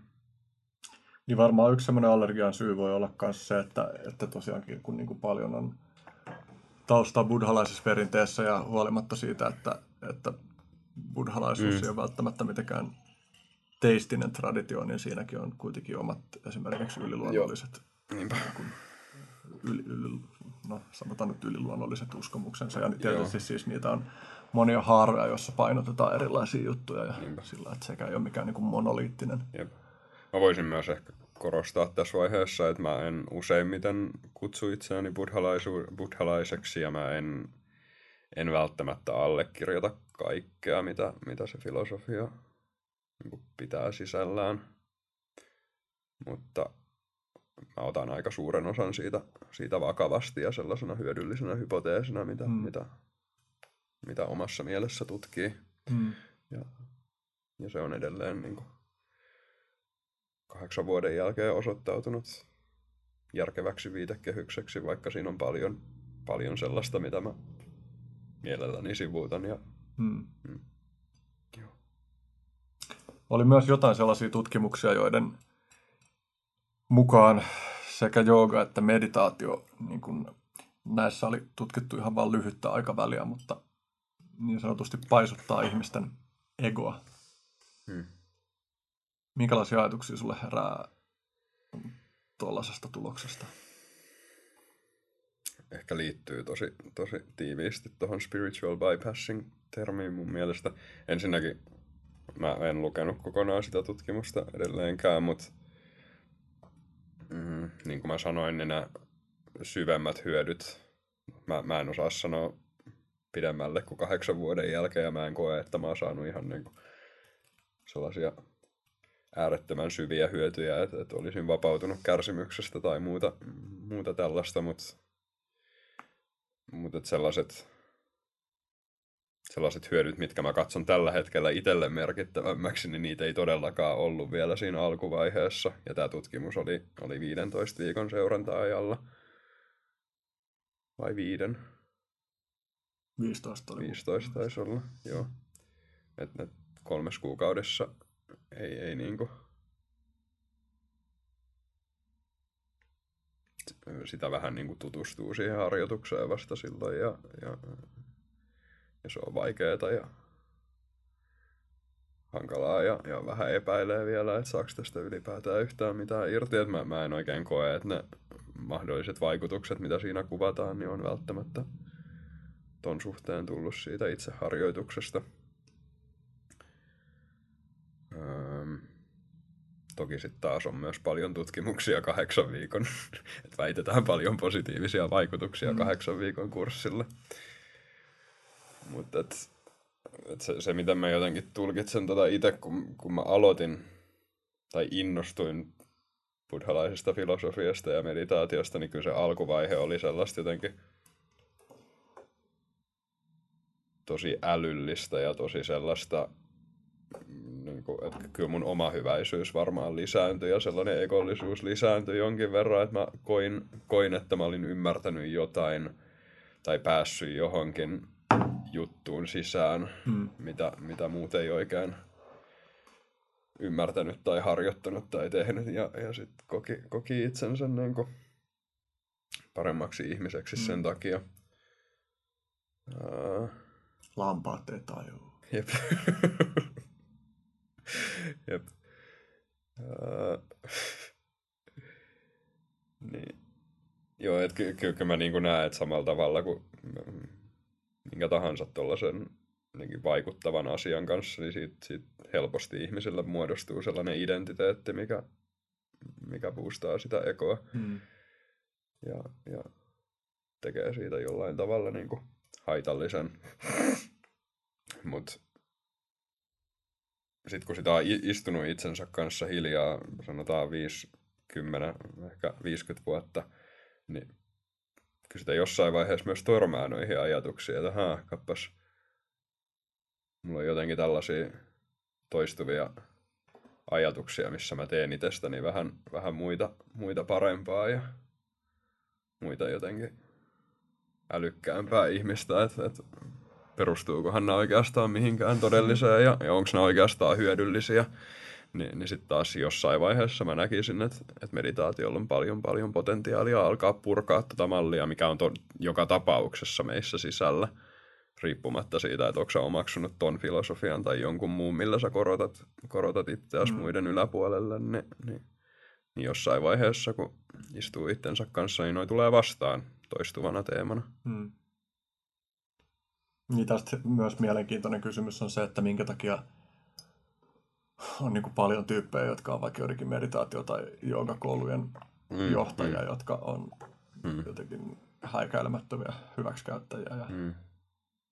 nimenomaan jotenkin kuvataan niin kuin ihan poikkeuksellisen egoistisina. Ja tietysti niin kuin yksi, voi olla, yksi vastaushan voi olla tuohon se, että, että sellaiseen positioon päätyy tietyn tyyppiset ihmiset, mikä ei kerro silleen, että ne olisi välttämättä niin kuin, mm. niin kuin jotenkin jos nyt näin edes voi sanoa, niin kuin sen asian suhteen kaikista edistyneimpiä, vaan että ne on nimenomaan kaikista eniten niitä, jotka mm. näkee niin kuin, mahdollisuuden käyttää valtaa ja päätyy siihen. Aivan. Ja tietysti tuossa niin kuin, koskaanhan jonkun niin kuin, tavallaan mätävallankäyttö ei ole pelkästään sen vallankäyttäjän niin kuin, tuotosta, vaan että myös aina yhteisöt mm. niin kuin, nostaa Niinpä. käytöksellään mä, mä myöskään tiedä, miten yleisiä nuo tapaukset on. Että toki niistä on, mm. on uutisoitu jonkin verran. Mä oon nähnyt enimmäkseen lähinnä Tiipetin buddhalaisessa perinteessä, että tollaista on, on ollut yhdessä tai kahdessa tapauksessa. Mä en oo... Okei, okay, on, on joitain. Oshosta on esimerkiksi aika, aika kyseenalaisia mm. juttuja ja äärimmäisen kiinnostava dok- dokkarisarja tai jo, sarja. Niin se Wild Wild Country. Joo. Joo, en ole vielä katsonut, mutta Kannattaa kyllä. Um, mutta niin, mä, mä, en, mä en osaa sanoa, että miten yleistä toi on, koska omasta kokemuksesta, mitä on tuossa no, noin retriitit, missä mä käyn, edustaa ehkä tota insight, insight tradition buddhalaisuutta, eli vähän niin kuin sellainen länsimainen oma, oma haaransa, että ne opettajat on enimmäkseen länsimaalaisia, ei, ehkä joskus ollut munkkeja mutta, tai nunnia, mutta ei, ei yleensä niin kuin ajankohtaisesti. että elää sellaista aika normaalia elämää, niin näin jotenkin vaikuttaa musta poikkeuksetta tosi, tosi sellaisilta hyvän tahtoisilta ja lempeiltä ja, ja pyyteettömästi auttavilta ihmisiltä, jotka myös niin kuin, tulee opettamaan puhtaasti lahjoitusten varassa, että ne ei pyydä siitä pyydä siitä yhtään mitään ja, ja hyvin aktiivisesti karttaa sellaista niin kuin guru, gurun asemaa, että enemmänkin puhuu itsestään sellaisena spiritual friend, että, että on niin kuin ohjaamassa ja auttamassa siellä, mutta ei, ei niin kuin mitenkään ota sellaista ylempää asemaa siinä. Että mulla on jäänyt, jäänyt aivan älyttömän hyvä fiilis kaikista opettajista, joita mä oon kohdannut. Niin toi tietysti, niin kuin, jos haluaa oikein kaivella nyt kyynisesti, niin, niin kuin se, että jää hyvä fiilis, niin että monesti niistä kammottavista hyväksikäyttäjistä Kyllä, jää hyvä fiilis, mutta, mutta totta kai niin kuin näiden välillä on mahdollista diskriminoida. Ja mm. Ehkä voisi niin kuin kokeilla pureutua vähän tuohon teemaan siitä spiritual bypassingista. Miten se sun mm. mielestä, niin kuin, jos, jos pitäisi selittää, että mistä siinä sun mielestä on se, miten se niin kuin ilmenee? Miten sä, miten sä avaisit sitä? Mä ajattelin, että siinä on aika ytimessä toi, niin kuin, että, että, se, että se henkinen filosofia otetaan jotenkin identiteetiksi ja, ja sillä koitetaan vähentää sitä sillä niin kuin teorialla ja viitekehyksellä ja ajattelulla ja, ja, ja sillä identiteetillä koitetaan vähentää sitä omaa kärsimystä. Että just toi on yksi, yksi mun mielestä tosi yleinen ilmentymä, että, että koe, niin, no, ehkä yksinkertaisin ilmentymä, että koetaan, it, koetaan itsensä ylemmäksi kuin muut sen takia, että on jonkinlainen niin kuin henkinen ja, ja kaikkia rakastava filosofia, riippumatta siitä, miten paljon sä oikeasti ähm, kappas osoittautuikin vaikeammaksi määritellä, mitä ajattelin. Äh,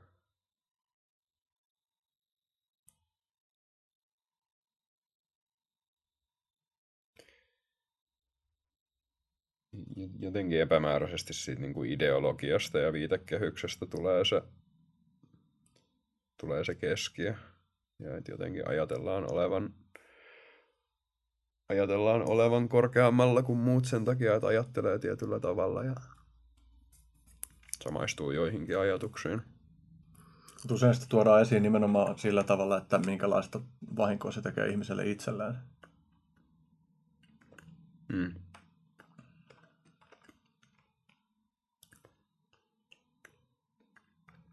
Osaako tarkentaa? Tai... No, esimerkiksi niin kuin sellainen, että ihminen uskoo toimivansa jatkuvasti rakka- rakkaudesta mm. ja tietoisuudesta mm. käsin. Joo. Ja sitten sen seurauksena ei esimerkiksi pysty tai ei osaa niin kuin katsoa omia valintoja kriittisessä valossa. Joo. Ja sitten tietysti Niin, mutta tolleen mä ajattelisin, että se vahingoittaa itseään, että silloin sä oot, jo- jos sä ajattelet olevasi jo valmiiksi niin kuin pyyteettömän rakastava ja hyvä ihminen, niin se on aika huono lähtökohta kehittyä missään. Sitten tulee mieleen myös, niin mikä taas kohdistuu muihin, että, että vedotaan siihen, että jotenkin, että, että minä olen niin rakkaudessa, että jos kritisoit minua, niin se kertoo siitä, että sinussa on nyt joku, mistä tämä, Aivan. mistä sisäisestä kivustasi tämä kumpuaa, että haluat kritisoida ja kyseenalaistaa minun toimintaani tässä. Minä Joo, olen joo. tässä tekemässä ainoastaan rakkauden työtä. Vähän sellainen Mm. ton tyyppinen. Mm. Mm. Joo. Joo, se on, se on kiinnostavaa, miten periaatteessa min, minkälainen tahansa oma haitallinen persoonallisuuden piirre, niin kuin ehkä tässä tapauksessa jonkinlainen narsismi ja oma hyväisyys, niin vähän niin kuin kaikki voidaan verrota, ve- verhota jonkinlaiseen henkiseen, Mm. että miten se onkin sun syy tai, tai muun maailman syy. Ja universaalista näkökulmasta kaikki on täydellisesti ikuisesti, Niin. joten sinun ei tarvitse kritisoida. Joo, kyllä. Että toi niinku, m- siis, toi, siis se on jännää, koska kyllä mä pystyn näkemään sen myös niin, että kosmisesta, mm. kosmisesta näkökulmasta tai mm. niin kuin ei-inhimillisestä näkökulmasta, niin asiat on just niin kuin ne on, mutta että se tarvii, mm. tavallaan tässä on taas yksi niistä paradokseista, että, Joo, jep. että jotta se olisi niin kuin ihmisen näkökulmasta mielekästä, niin sen täytyy olla vaan joku semmoinen perspektiivi, josta voi kä- käydä väliä tsekkaamassa, mm. mutta että kuitenkin Mm. Tai niin kuin, että sit, no, sit toisaalta, jos sä elät siitä perspektiivistä käsin, niin sittenhän sä pystyt myös oikeuttaa siitä perspektiivistä käsin ihan mitä tahansa, että, että, niin kuin, että ne sen kyseisen perspektiivin kritiikit taas perustuu sit siihen, että me pidetään niin kuin arvokkaana jotain niin kuin eheätä, tervettä vuorovaikutusta ihmisten välillä, jossa niin kuin, Mm. Mm. niin kuin mahdollisimman monet voi voida hyvin. Että sit tavallaan että on vähän semmoinen niin kuin jopa psykopaattinen näkökulma, että Niinpä. se niin kuin universaali näkökulma, josta voi perustella ihan mitä tahansa. Mm. Niin, ja mitä tulee buddhalaiseen filosofiaan, niin se, että, se, että pää, niin kuin, pääsee kohti tota oivallusta, että kaikki on ok ja, ja, ja, ja jotenkin ymmärtää sitä laajempaa, laajempaa prosessia, niin, niin se, sen filosofian mukaan sen pitäisi nimenomaan johtaa siihen, että sä oot myötätuntoisempi ihmisten kärsimystä kohtaan ja että et, et se kärsimys on silti todellista riippumatta siitä, että samalla, niin kuin sanoit, niin samalla on se näkökulma, että, että, on, on se laajempi juttu siinä taustalla, missä niin kuin yksilöiden kärsimys ei ole ehkä... Äh, äh. Niin tämän kuin takia mun on jotenkin vaikea lähteä puhumaan tästä, että mä koko ajan pelkään, että mä puhun enemmän, mitä mä ymmärrän kokemuksellisesti. Ja se on tosi ärsyttävää. Mut, äh, joo, että noi, noi ei niinku sulje toisiaan pois, että tavallaan kaikki on ok, mutta että se kärsimys on hyvin, hyvin todellista ja, ja, Mm. ja että sen kuuluu, kuuluu herättää niinku myötätuntoa ja, ja, ja niin. Tässä tulee myös mieleen, just mitä tämä edellinen opettaja viikko sitten puhui retriitillä, että se, se mikä, mikä lähtökohta meillä on usein, kun me lähdetään tai, tai niin kuin innostutaan ja aloituta, aloitetaan joku henkinen harjoitus, niin on se, että me halutaan olla niin kuin koskemattomia, me halutaan olla jollakin tavalla niin, kos- koskemattomia ja järkkymättömiä ja sellaisia niin kuin äärimmäisen vahvoja.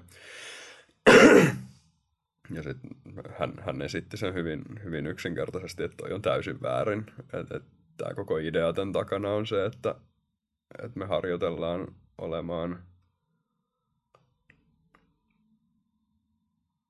enemmän herkkiä, kärsimään enemmän tietyllä tapaa ja, ja olemaan niin kuin alttiita sillä, miten maailma vaikuttaa meihin. Ja, ja et, et, et se ei johda siihen, että, että sä et, et yhtäkkiä kaikki onkin hyvin ja mikään ei vaikuta suhun millään tavalla ja, ja kaikkien muidenkin pitäisi vaan olla ok, vaan että et päinvastoin herkistyy enemmän sille, miten, ää, miten kärsimys ilmenee maailmassa ja, ja, ja että et oikeasti antaa itsensä olla avoin, avoin sille niin kuin myötäkärsimykselle ja tunteille ylipäätään. Ja mä oon tykännyt siitä ajatuksesta, että kärsivällisyys on sitä, että, että on kykeneväinen ole kärsimyksen kanssa. Nice. Mä rakastan tällaisia. Yksi mun ystävä, joka tota, on erittäin, erittäin aktiivinen meditoija ja kiinnostunut buddhalaisuudesta ja pitää niin kuin sitä suudessa arvossa, niin kommentoi tuossa, että tämä niin kuin ongelma siitä, että hyväksyminen ja niin kuin paljon meditoiminen voi johtaa myös passiivisuuteen. Niin kuin, ja sitten hän esitti tällaisen väitteen, että no mä en muista ihan tarkalleen sen väitteen muoto, mutta jotenkin kuitenkin niin, että tosi monet niin kuin, niin kuin erityisen buddhalaiset maat on päätynyt johonkin sotilasdiktatuureihin. Ja että siinä olisi joku kytkös mm. siihen että, että voidaan päätyä passiivisuuteen. Että se niin kuin ei automaattisesti johda siihen, mutta voi olla, että joku semmoinen kytkös on olemassa. Mm. Ja tietysti kiinnostavaa mm. myös se, että miten jotkut niin kuin, niin kuin meditoivat munkit voi olla tai on ollut historiassa niin kuin tiukkoja sotilaita ja jooga, jooga niin kuin mm. asana-harjoitusta on käytetty mm. myös niin kuin so, sotilaallisen mm. Joku treenaamisen muotona. Ja... Mm. Sitten taas toisaalta aika kontrasti vaikuttavin valokuva, minkä mä oon ikinä nähnyt, on se, onko se nyt sitten Tiipetin buddhalainen munkki, mä en oikein muista sen kontekstia, mutta sitä joka protestina sytytti mm. itsensä tulee ja rauhallisesti istui siinä loppuun asti. Niin... Se on ihan vitun kiehtova. Jep, jep. Niin, niin aika, aika kontrasti tolle niin kuin passiiviselle asioiden mm. Sietämiselle.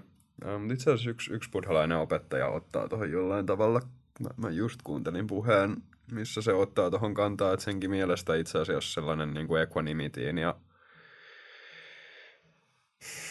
Varmaan voi avata onkin ihmisille equanimitin niin kuin niin. olla tuomitsemattomuus tai semmoinen niin kuin antaa asioiden olla arvottamatta niitä. Joo. Sä ehkä osaat, mä, mä, mä en ole koskaan vaivautunut suomentamaan tota. Joo, toi oli ehkä ihan hyvä tietynlainen reagoimattomuus, mutta sellainen niin kuin, no, mielen järkkymättömyys ja sellainen, nyt mä puhun myös ristiriitaisesti tuon edellisen lauseen kanssa, että ei, ei pyritä olemaan järkkymättömiä, mutta kuulijoiden täytyy vaan elää senkin kanssa. Ää, mistäköhän mä puhuin? Niin, että siis että si- siihen keskittyminen, niin, niin hänen mielestä mun, mun muistaakseni niin kuin voi tai että, että hän pelkäsi, että se voi johtaa siihen niin kuin esimerkiksi ilmastoasioiden suhteen passiivisuuteen, että, että, että no kaikki on kuitenkin ok ja kaikki menee niin kuin sen pitää mennä ja, ja että ei, ei, ei täällä niin kuin, no vähän samanlaiseen ehkä miten kristiusko voi johtaa, että, että tällä maailmalla ei ole niin paljon arvoa sellaisena, mitä se ilmenee, koska, koska on joku niin kuin transcendentti mm. todellisuus, mihin me voidaan päästä meditoimalla – jolloin, jolloin sillä, sillä niin kuin elämän yksityiskohdilla tai luonnolla ei ole niin paljon itseisarvoa. Um,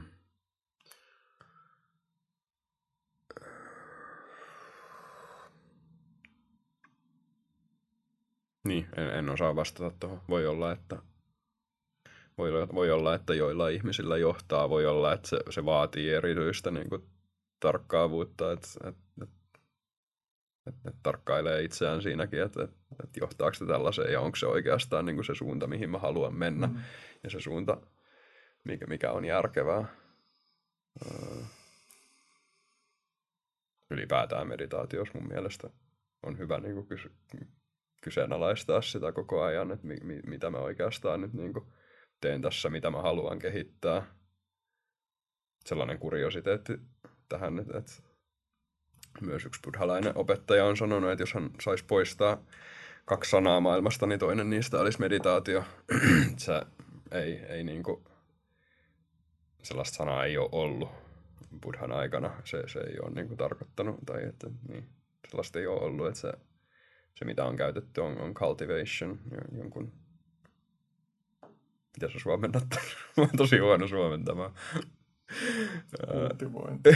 Kultivointi. siis jalostaminen. Jalostaminen, jonkun, joo, niin joo. Eli puhutaan sitten varmaan jonkun niin kuin tietoisuudessa tapahtuvien asioiden havainnointikyvyn jalostamisesta tai... Ja myös piirteiden tai, tai sellaisten niin kuin mielentilojen ja, ja esimerkiksi mitä loving kindness meditaatiossa tehdään, että, että aktiivisesti pyritään jalostamaan positiivisia mielentiloja, mistä on hyötyä, hyötyä sulle ja muille ihmisille. Mm. Mm. Ja toi on itse asiassa, toi liittyy myös jonkin verran nyt näitä juttuja tutkitaan psykiatriassa, mutta hämmästyttävän vähän. Et, et, mä en tiedä, miten moni lääkäri, psykiatri, psykologi oikeasti edes ottaa ton tosissaan, että et olisi piirteitä ja mielentiloja, mitä me voidaan tietoisesti jalostaa vaan sillä, mm. että me ollaan niiden kanssa ja, ja yritetään, yritetään niin kuin tuoda niitä mm. pintaan toistuvasti. Mä en usko, että kovin moni ottaa sitä hirveän vakavasti. Mm. Niin tästä tulee mieleen taas, että William James, joka kirjoitti varmaankin klassikkokirjassaan Varieties of Religious Experience siitä, että mikä tahansa maailman malli, tai se alkaa niin se lainaus, että, että niin kuin jotenkin meidän sen arkitodellisuudeksi mielletyn todellisuuden verhon takana on niin kuin lukematon kirjo erilaisia tajunnantiloja ja, hmm. ja, ja mikä tahansa maailman selitys, joka jättää ulkopuolelle nämä muut kokemuksen tilat, niin ei voi olla mitenkään kokonainen. Hmm.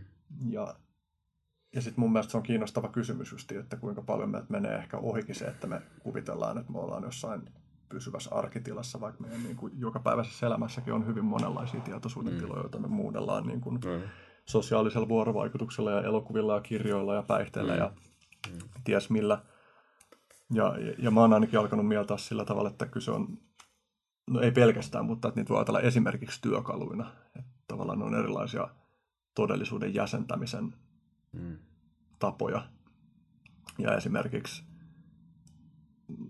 niin kuin vaikkapa se, minkä takia psykedeeliavusteinen terapia näyttää olevan hyödyllistä, niin on osittain niin kuin sidoksissa siihen, että, että ne tuottaa just poikkeuksellisia tapoja kokea sitä niin kuin jokapäiväistä ja painottuu erilaisia niin kuin kokemuksen aspekteja. Mm. Yeah.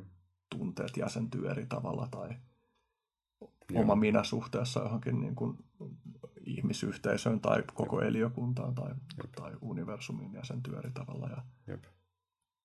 Ja mä ma- Tuosta tulee mieleen myös, myös tämä meditaatio-opettaja, jonka mainitsin äsken, itse asiassa Rob, Rob Burpea, jos jotain kiinnostaa, niin sen kirjassa määrittelee, että se niin kuin, ne oivallukset tai hyöty, hyöty mitä, mitä, mitä tuollaisesta meditaatiosta saadaan, niin ne voi tiivistää aika tuollaiseen samankaltaiseen, eli, eli niin kuin tapo, tapoja nähdä maailma tai itse, mikä, mikä jollain tavalla vapauttaa jo, jollain tavalla niin kuin vapauttaa sitä mielen, mielen kireyttä tai niin, erilaisia tapoja nähdä, mitkä vapauttaa. Niin, joo, näen jotain niin kuin yhtenäväisyyttä tuossa. Mm. On, on, joo. Kaikki ei ole samaa mieltä tuosta, että et, et psykedeelit, niin kuin, että niiden vaikutus välittyisi tota kautta. Musta olisi kiinnostavaa nähdä. Jotkut on väittänyt, että että sä voisit nukutuksessa saada samat hyödyt. Musta se ei vaikuta, vaikuta uskottavalta, mm. mutta se olisi kiinnostavaa nähdä. Niin, mä veikkaan, että joitain elementtejä on, jotka, mm, jotka toki. Että voi olla, että joku neuroplastisiteetin Jep. lisääntyminen esimerkiksi Jep. saattaisi olla sen, että on ylipäänsä vielä epäselvää, että mit, miten sen psykedeleissä menee. Mm. Ylipäänsä neuroplastisiteettiin liittyy niin kuin enemmän, enemmän ristiriitoja kuin mitä niin kuin usein ilmastaa siihen, niin kuin, tai sit hypästä tulisi sellainen vaikutelma, että on niin kuin selvä pläkki tämä ilmiö. Mm. Mutta,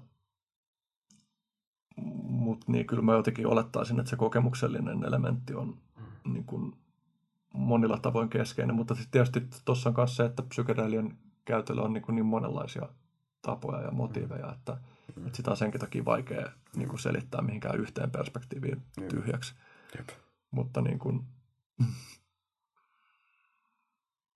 niin tavallaan mun mielestä se, että, että kaikki tällaiset jotenkin erilaisia tajunnantiloja kartottavat tekniikat tai lähestymistavat, niin niissähän paljastuu se, että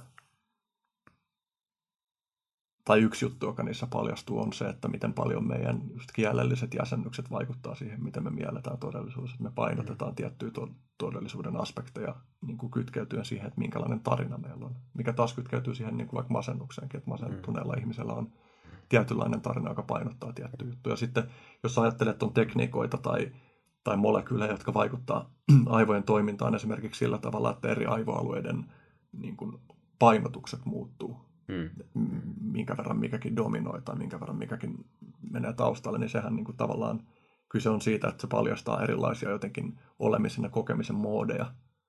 Niinpä. Ja se taas niin kuin valottaa tätä tieteellistä totuutta siitä, että meidän niin kuin hermoston tuottama kuva todellisuudesta on niin kuin vain Mm.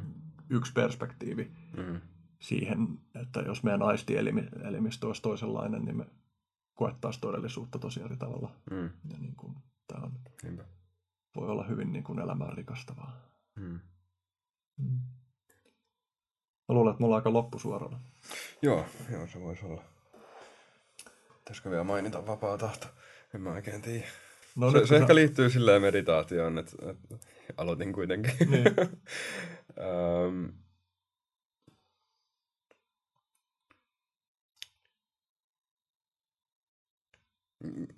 mä olin tästä varmempi aiemmin, nykyään mä en ole oikein enää niin, mutta edelleen mä ajattelen, että jollain tavalla nämä kaksi asiaa saattaa liittyä toisiinsa, että meditaatiossa alkaa jonkin verran huomaamaan sitä niin hyvin, hyvin konkreettisella ja kokemuksellisella tasolla, että miten ajatukset tulee ja menee oikeastaan ilman, että sä kontribuoit siihen itse ihan hirveästi tai yhtään. Itse. Niin, Kuka itse? niin, niin. No, ne, ne, ne tulee ja menee ilman, että siellä on tyyppejä välissä tekemässä asioita. Öö, ja myös, että se niinku, kun sä havahdut jostain ajatuksesta, että ah, kappas, voisi alkaa taas keskittyä hengitykseen, Mm. niin sekin tapahtuu aika automaattisesti. Et, et se, on, se on mulle ainakin aika se epäselvää, että et kuka se tyyppi on siellä, joka yhtäkkiä huomaa, että et mä oon ollut jossain, jos, jos kukaan. Et, niin niin tämä liittyy jotenkin niinku vapaan tahdon kysymykseen ja, ja osittain siihen, miksi mä koen sen jotenkin. Tämä on ollut jotenkin pakko mielle muutaman vuoden. Mä oon kokenut sen tosi tärkeäksi kysymykseksi jostain epämääräisestä syystä tai monista syistä. Mutta mut joo, on, on aika vakuuttunut, että et lähes minkäänlaista vapaata tahtoa ei ole olemassa. Ää, Ja et, Miten sä määrittelisit lähes minkäänlaisen vapaan tahdon? mun mielestä Sam Harris antoi aika hyvän sellaisen yksinkertaisen tiivistyksen tähän, että jos ajattelee jotain omaa menneisyyttä ja ajattelee, että mä olisin voinut toimia toisin, niin se ei pidä paikkaansa. Sä et olisi voinut toimia toisin. Se on aika hyvä. Ja toisaalta, jos mä ajattelen sun elämää, että jos mä olisin sä, niin mä toimisin toisin, niin tästä näkökulmasta toi on merkityksetön. Sillä ei ole mitään sisältöä sillä lauseella, koska, koska meillä ei ole mitään erillistä yksilöllistä vapaata tahtoa. Joten mä en, ei ole mitään minua, joka sinuna toimisi toisin, vaan että me molemmat toimitaan meidän geenien ja, ja, ja menneisyyden kokemusten ja, ja nykyisten kokemusten ja ympäristön pohjalta. Ja me ei, me ei yksilöinä vaikuteta siihen mun näkökulmasta. Ei yksilöinä vaikuteta siihen.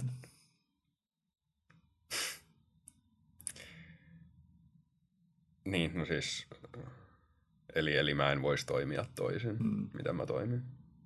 niin ehkä mä muotoilisin niin, että se mitä me kutsutaan yksilöksi ei ole mitenkään selkeästi rajattava ja se kyllä vaikuttaa siihen, mutta Joo. osana sitä Niin. kokonaistoiminnallista verkostoa. Tai Joo. jotain. Joo. Ollaan keskusteltu tästä aiemmin ja sä oot jo kaksi kertaa tarkentanut ton jotenkin hyvällä tavalla. Mä, mä näen ton, että toi- kaipaa jotain niin kuin Mm. tarkennusta, ettei, se, ettei sitä väärin ymmärretä. No, mä tiedän, että meidän niin kuin, tapa jäsentää tätä on suhteellisen samanlainen, joten niin kuin, Mm. paholaisen asianajajan nimissä niin haastetaan nyt vähän, että väitätkö sä, että ei me tehdä valintoja?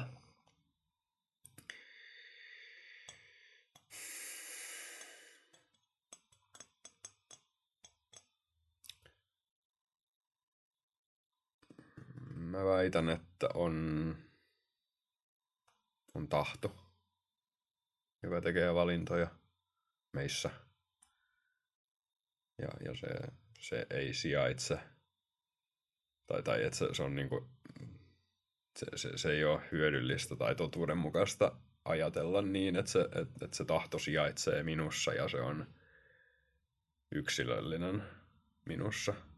Ja jotenkin eri, että se on jotenkin erilainen mussa ja sussa. No, mutta jos me tahdotaan eri asioita. Se todennäköisesti johtuu siitä, että me ollaan koettu erilaisia asioita ja meillä on erilainen, erilainen informaatio. Geneettinen ja kokemuksellinen. Tässähän ollaan sen tietyn paradoksin äärellä kuitenkin, että, että huolimatta siitä, että ei ole mitään selkeää rajaa hahmotettavissa, niin kuitenkin sun kokemuspiste on enemmänkin siinä, missä sä istut, ja mun kokemuspiste on enemmänkin tässä, missä mä istun.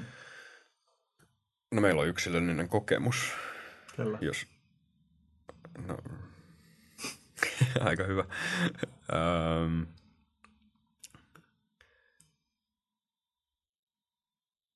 Niin, no, no toi menee sitten tosi vaikeaksi, että mitä, mitä on tietoisuus, mutta mä ajattelisin, että, että, että, että tämä yksilö on olemassa niin kuin tällaisena rajattuna, suhteellisen rajattuna organismina, mikä ja sitten tämä möykky täällä päässä kokee niitä asioita ja se on silleen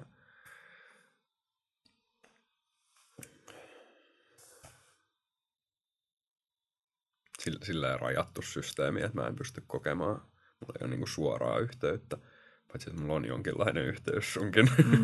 sunkin kokemuksiin, mutta se ei ole mm. samalla tavalla suoraan koettavissa.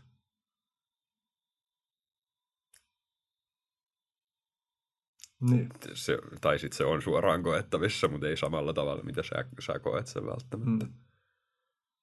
Ra- rajat on epäselviä, mutta on jonkinlaiset rajat kuitenkin. Niin kuin, tai, niin. Tästä päästään taas ihanaan sanapariin nebulous and patterned. Ja. Jos joltain kuulijalta nyt on mennyt ohi, niin David Chapman ja Meaningness-niminen sivusto on- tarjoaa lisätietoa tästä. Että tavallaan että voidaan ajatella, että on selvästi joku ero siinä, että on sinä siinä ja minä tässä, mutta ei kuitenkaan niin kuin törkeää. Laitoin sen neljäksi tunniksi pois. Me ei ole vielä puhuttu neljä tuntia. Tota, niin, että on joku ero siinä, että oot sinä siinä ja minä tässä, mutta niiden välillä ei ole niin kuin, että se, missä se raja menee, niin se on hähmäinen. Mm. Että se ei ole niin kuin selkeä. Ja toi niin kuin, jotenkin tahto ja valinta, niin mä oon itse niin kuin leikkinyt vaikka sellaisella muotoilulla, että mä osallistun itseäni koskevaan päätöksentekoon. Että niin kuin, Aivan. että mä en voi väittää, että, että olisi mitään selkeää rajaa mun ja sen muun välillä, mutta se, minkä mä miellän minuksi, niin osallistuu päätöksentekoon, mutta se taas, että mistä ne päätökset tulee, niin, Mm. niin ne tulee tästä koko, kokonaisuudesta, jonka niin kuin joku solmukohta mainita mm. tai jotain. Mm. Mutta se on siis, niin mun, mun mielestä tässäkin ollaan tavallaan paradoksia, vähän niin kuin se meditaationkin, että meditaatioharjoitus tuottaa niitä rakoja reaktion ja toiminnan välillä. Niin tietyllä tavalla se kuulostaa ja tuntuu siltä, että, että tulee ikään kuin enemmän vapaata tahtoa. Ja se tekee Mm. sen siitä huolimatta, että ei varsinaisesti uskoisi, että niin kuin vapaat tahtoa siinä mielessä, että olisi joku autonominen yksilö, joka toimisi irrallaan Mm. siitä toiminnallisesta verkostosta, jonka osa se on. Niin Jep. Mutta, mutta tässä niin, niin mä mielen kanssa sillä lailla, että, että vapaa tahto ei välttämättä ole missään tollaisessa mielessä niin kuin faktuaalisesti totta, että me tehtäisiin niin kuin jotenkin aidosti itsenäisiä niin kuin päätöksiä riippumatta puitteista, mutta sitten kuitenkin vaikuttaa vähintäänkin siltä, että siinä on niin kuin narratiivista poveria, että se on niin kuin Mm. kätsy tapa ajatella, että Siis vapaa tahto on kätevä tapa. niin, niin, tai että mä teen valintoja, että tein mä niitä Mm. sitten niin kuin miten tahansa itsenäisesti, niin se on hyödyllistä. Niin, mä, mä, en, mä en usko, että se on hyödyllistä. Mm, tosin tämä on hankala, hankala, koska se, että ei usko vapaaseen tahtoon, niin se voi ilmetä tosi monella. Et siis, Mm. mä en, vaikka me jotenkin näennäisesti keskustellaan näistä asioista samoilla termeillä, niin mä en, ja, ja me ollaan vielä aika samaa mieltä, niin mä en voi silti olla varma, että sä tarkoitat samaa asiaa vapaalla tahdolla. Öö, Mutta mut mun näkökulmasta se, se toisi enemmän hyötyä, että me luovuttais, luovuttais siitä, siitä ajatuksesta. Tosin sitten taas mä en ole yhtään vakuuttunut, että se älyllisesti tekee mitään hyötyä. Mm. Öö, että sä älyllisesti luovut vapaan tahdon käsitteestä, koska mä luulen, että se on aika paljon syvemmällä, mitä, Mm. mitä äly tai, tai käsitteet, se kokemus vapaasta tahdosta. Eikö siitä ollut myös jotain tutkimusta, että se, että uskooko ihminen vapaaseen tahtoon, niin vaikuttaa siihen, että miten moraalisesti se toimii? Joo, sen takia mä sanoin, sen takia mä itse asiassa sanoin tonne, että, että mä uskoisin, että mä omahyväisesti uskon, että ne ihmiset ei käsitä tätä asiaa samalla tavalla kuin mä. Joo. Mutta tässä ollaan taas hyvien ristiriitojen äärellä. Mm. Ristiriidat on niinku kaman parhaimmistoa. Ja mieli suositella kaikille, että vetäkää ristiriitoja ja pysytelkää ristiriidoissa. Ja kyllä. Syökää paradokseja. Hankkikaa paradokseja kotieläimeksi ja hoitakaa niitä. Hmm. Haluaisin mainita sen vielä, että, että yksi tosi oleellinen syy, minkä takia mä koen ton tärkeäksi, on se, että, että jos mä en usko, että, että sinun mä voisin toimia mitenkään eri tavalla, kun sä toimit, niin, niin silloin semmoinen niin sekä ylimielisyys että alempiarvoisuuden tunne,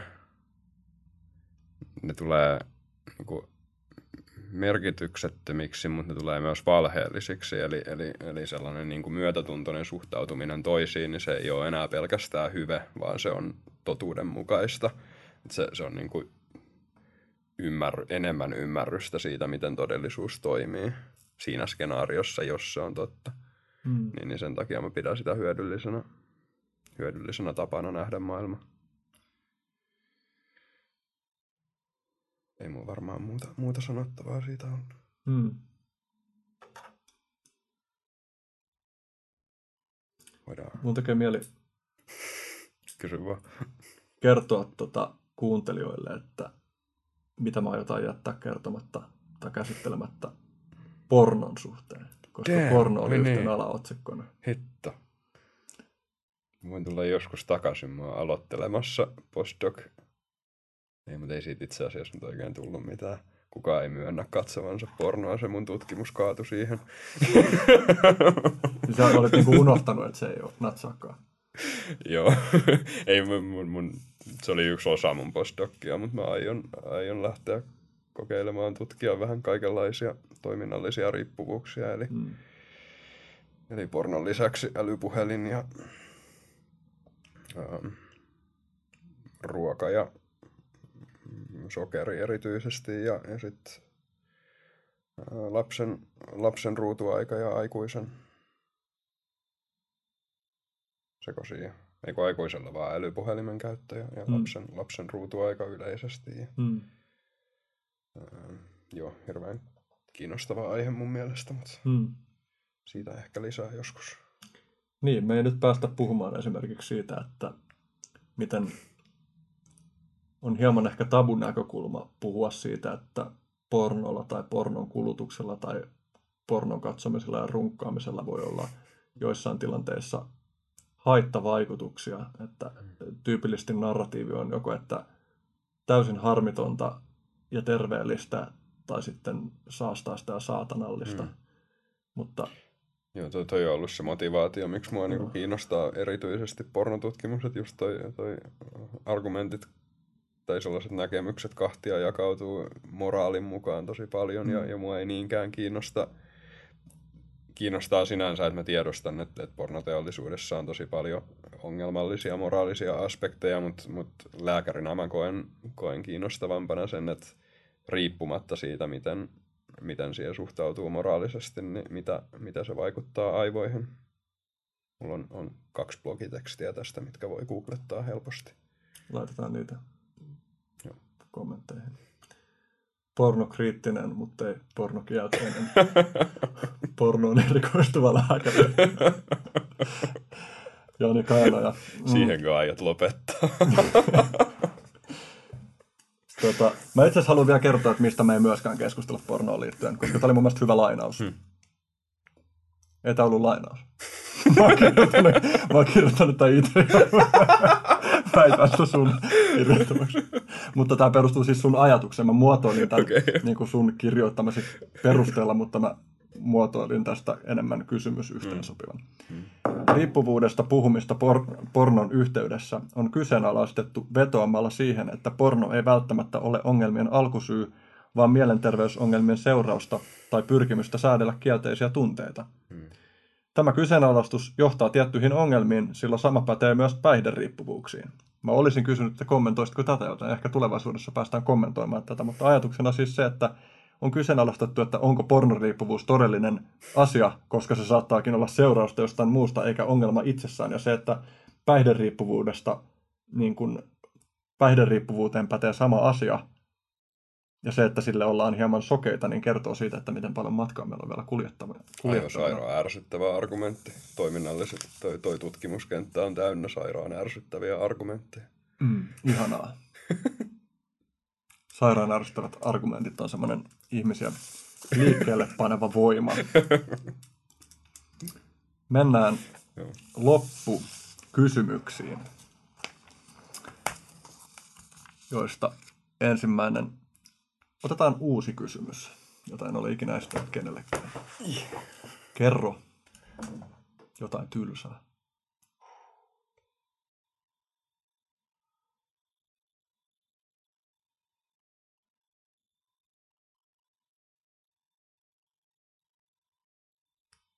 täysin blank. Mun pyörii vaan silmissä ää, lapsen Tatu ja Patu-kirjasta maailman tylsin iltasatu, mutta mä en valitettavasti muista sitä. Sä silti kerroit Joo. tylsän asian. Kiitos. Mm. Tällä kysymyksellä on siis toivoa.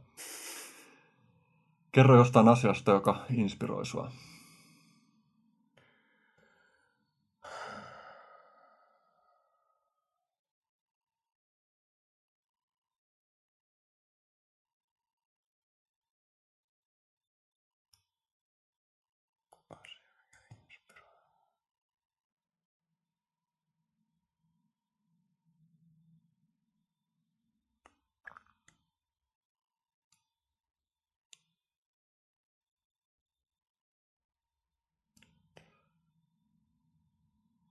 Se, se, miten toistuvasti kohtaa niitä samoja ongelmia omissa mielessä, mielessä jota yrittää tutkia muissa.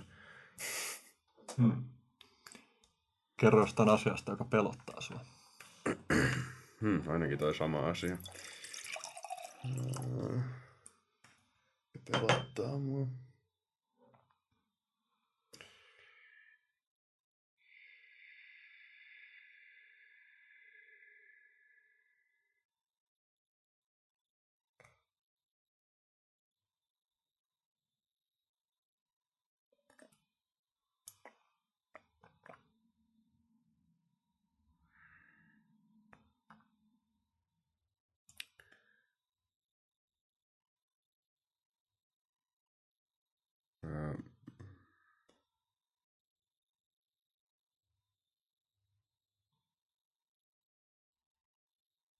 Välillä mua pelottaa, että mä oon liian tyhmä tai, tai, tai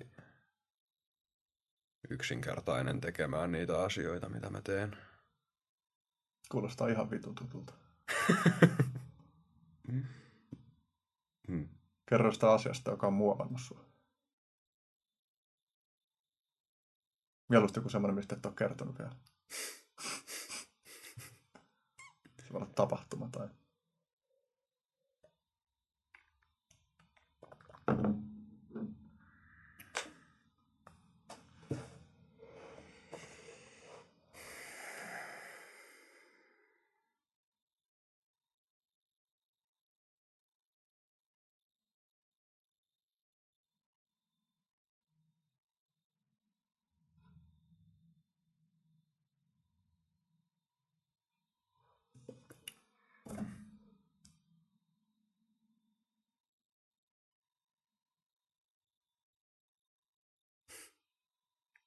Lapsiperhe-elämä.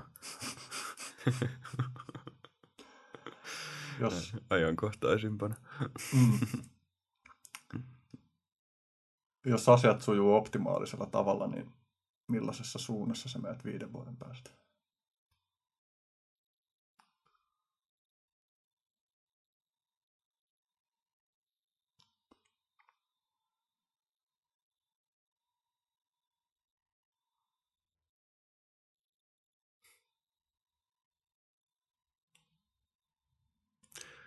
Olisin varmaan kärsinyt vielä paljon enemmän, jotta mä voin suhtautua myötätuntoisemmin ja merkityksellisemmin muiden ihmisten kärsimykseen. Viimeisessä kohdassa voit toivottaa jotain ihmislajille.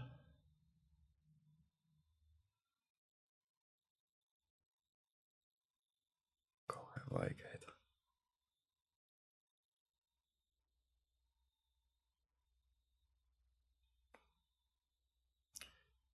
Jostain näkökulmasta kuulemma kaikki on ihan hyvin. Mm. Kiitoksia keskustelusta. Kiitos, tämä oli hauskaa. Otan vielä tähän loppuun.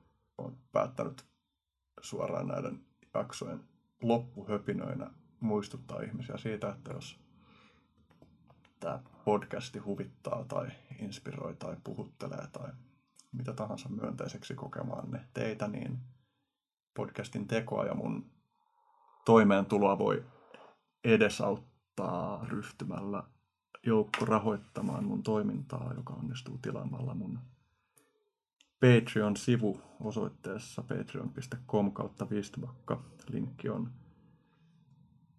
jakson tieto-osiossa. Mitäs tähän sanot? Mä ajattelin, että mun ei tarvi enää kuunnella, niin mä en oikein kuunnellut. Mutta mä tuen, tuen sua Patreonin kautta kyllä. Kiitoksia. Hyvää todellisuuden jatkoa sulle ja kuuntelijoille. Kun myös.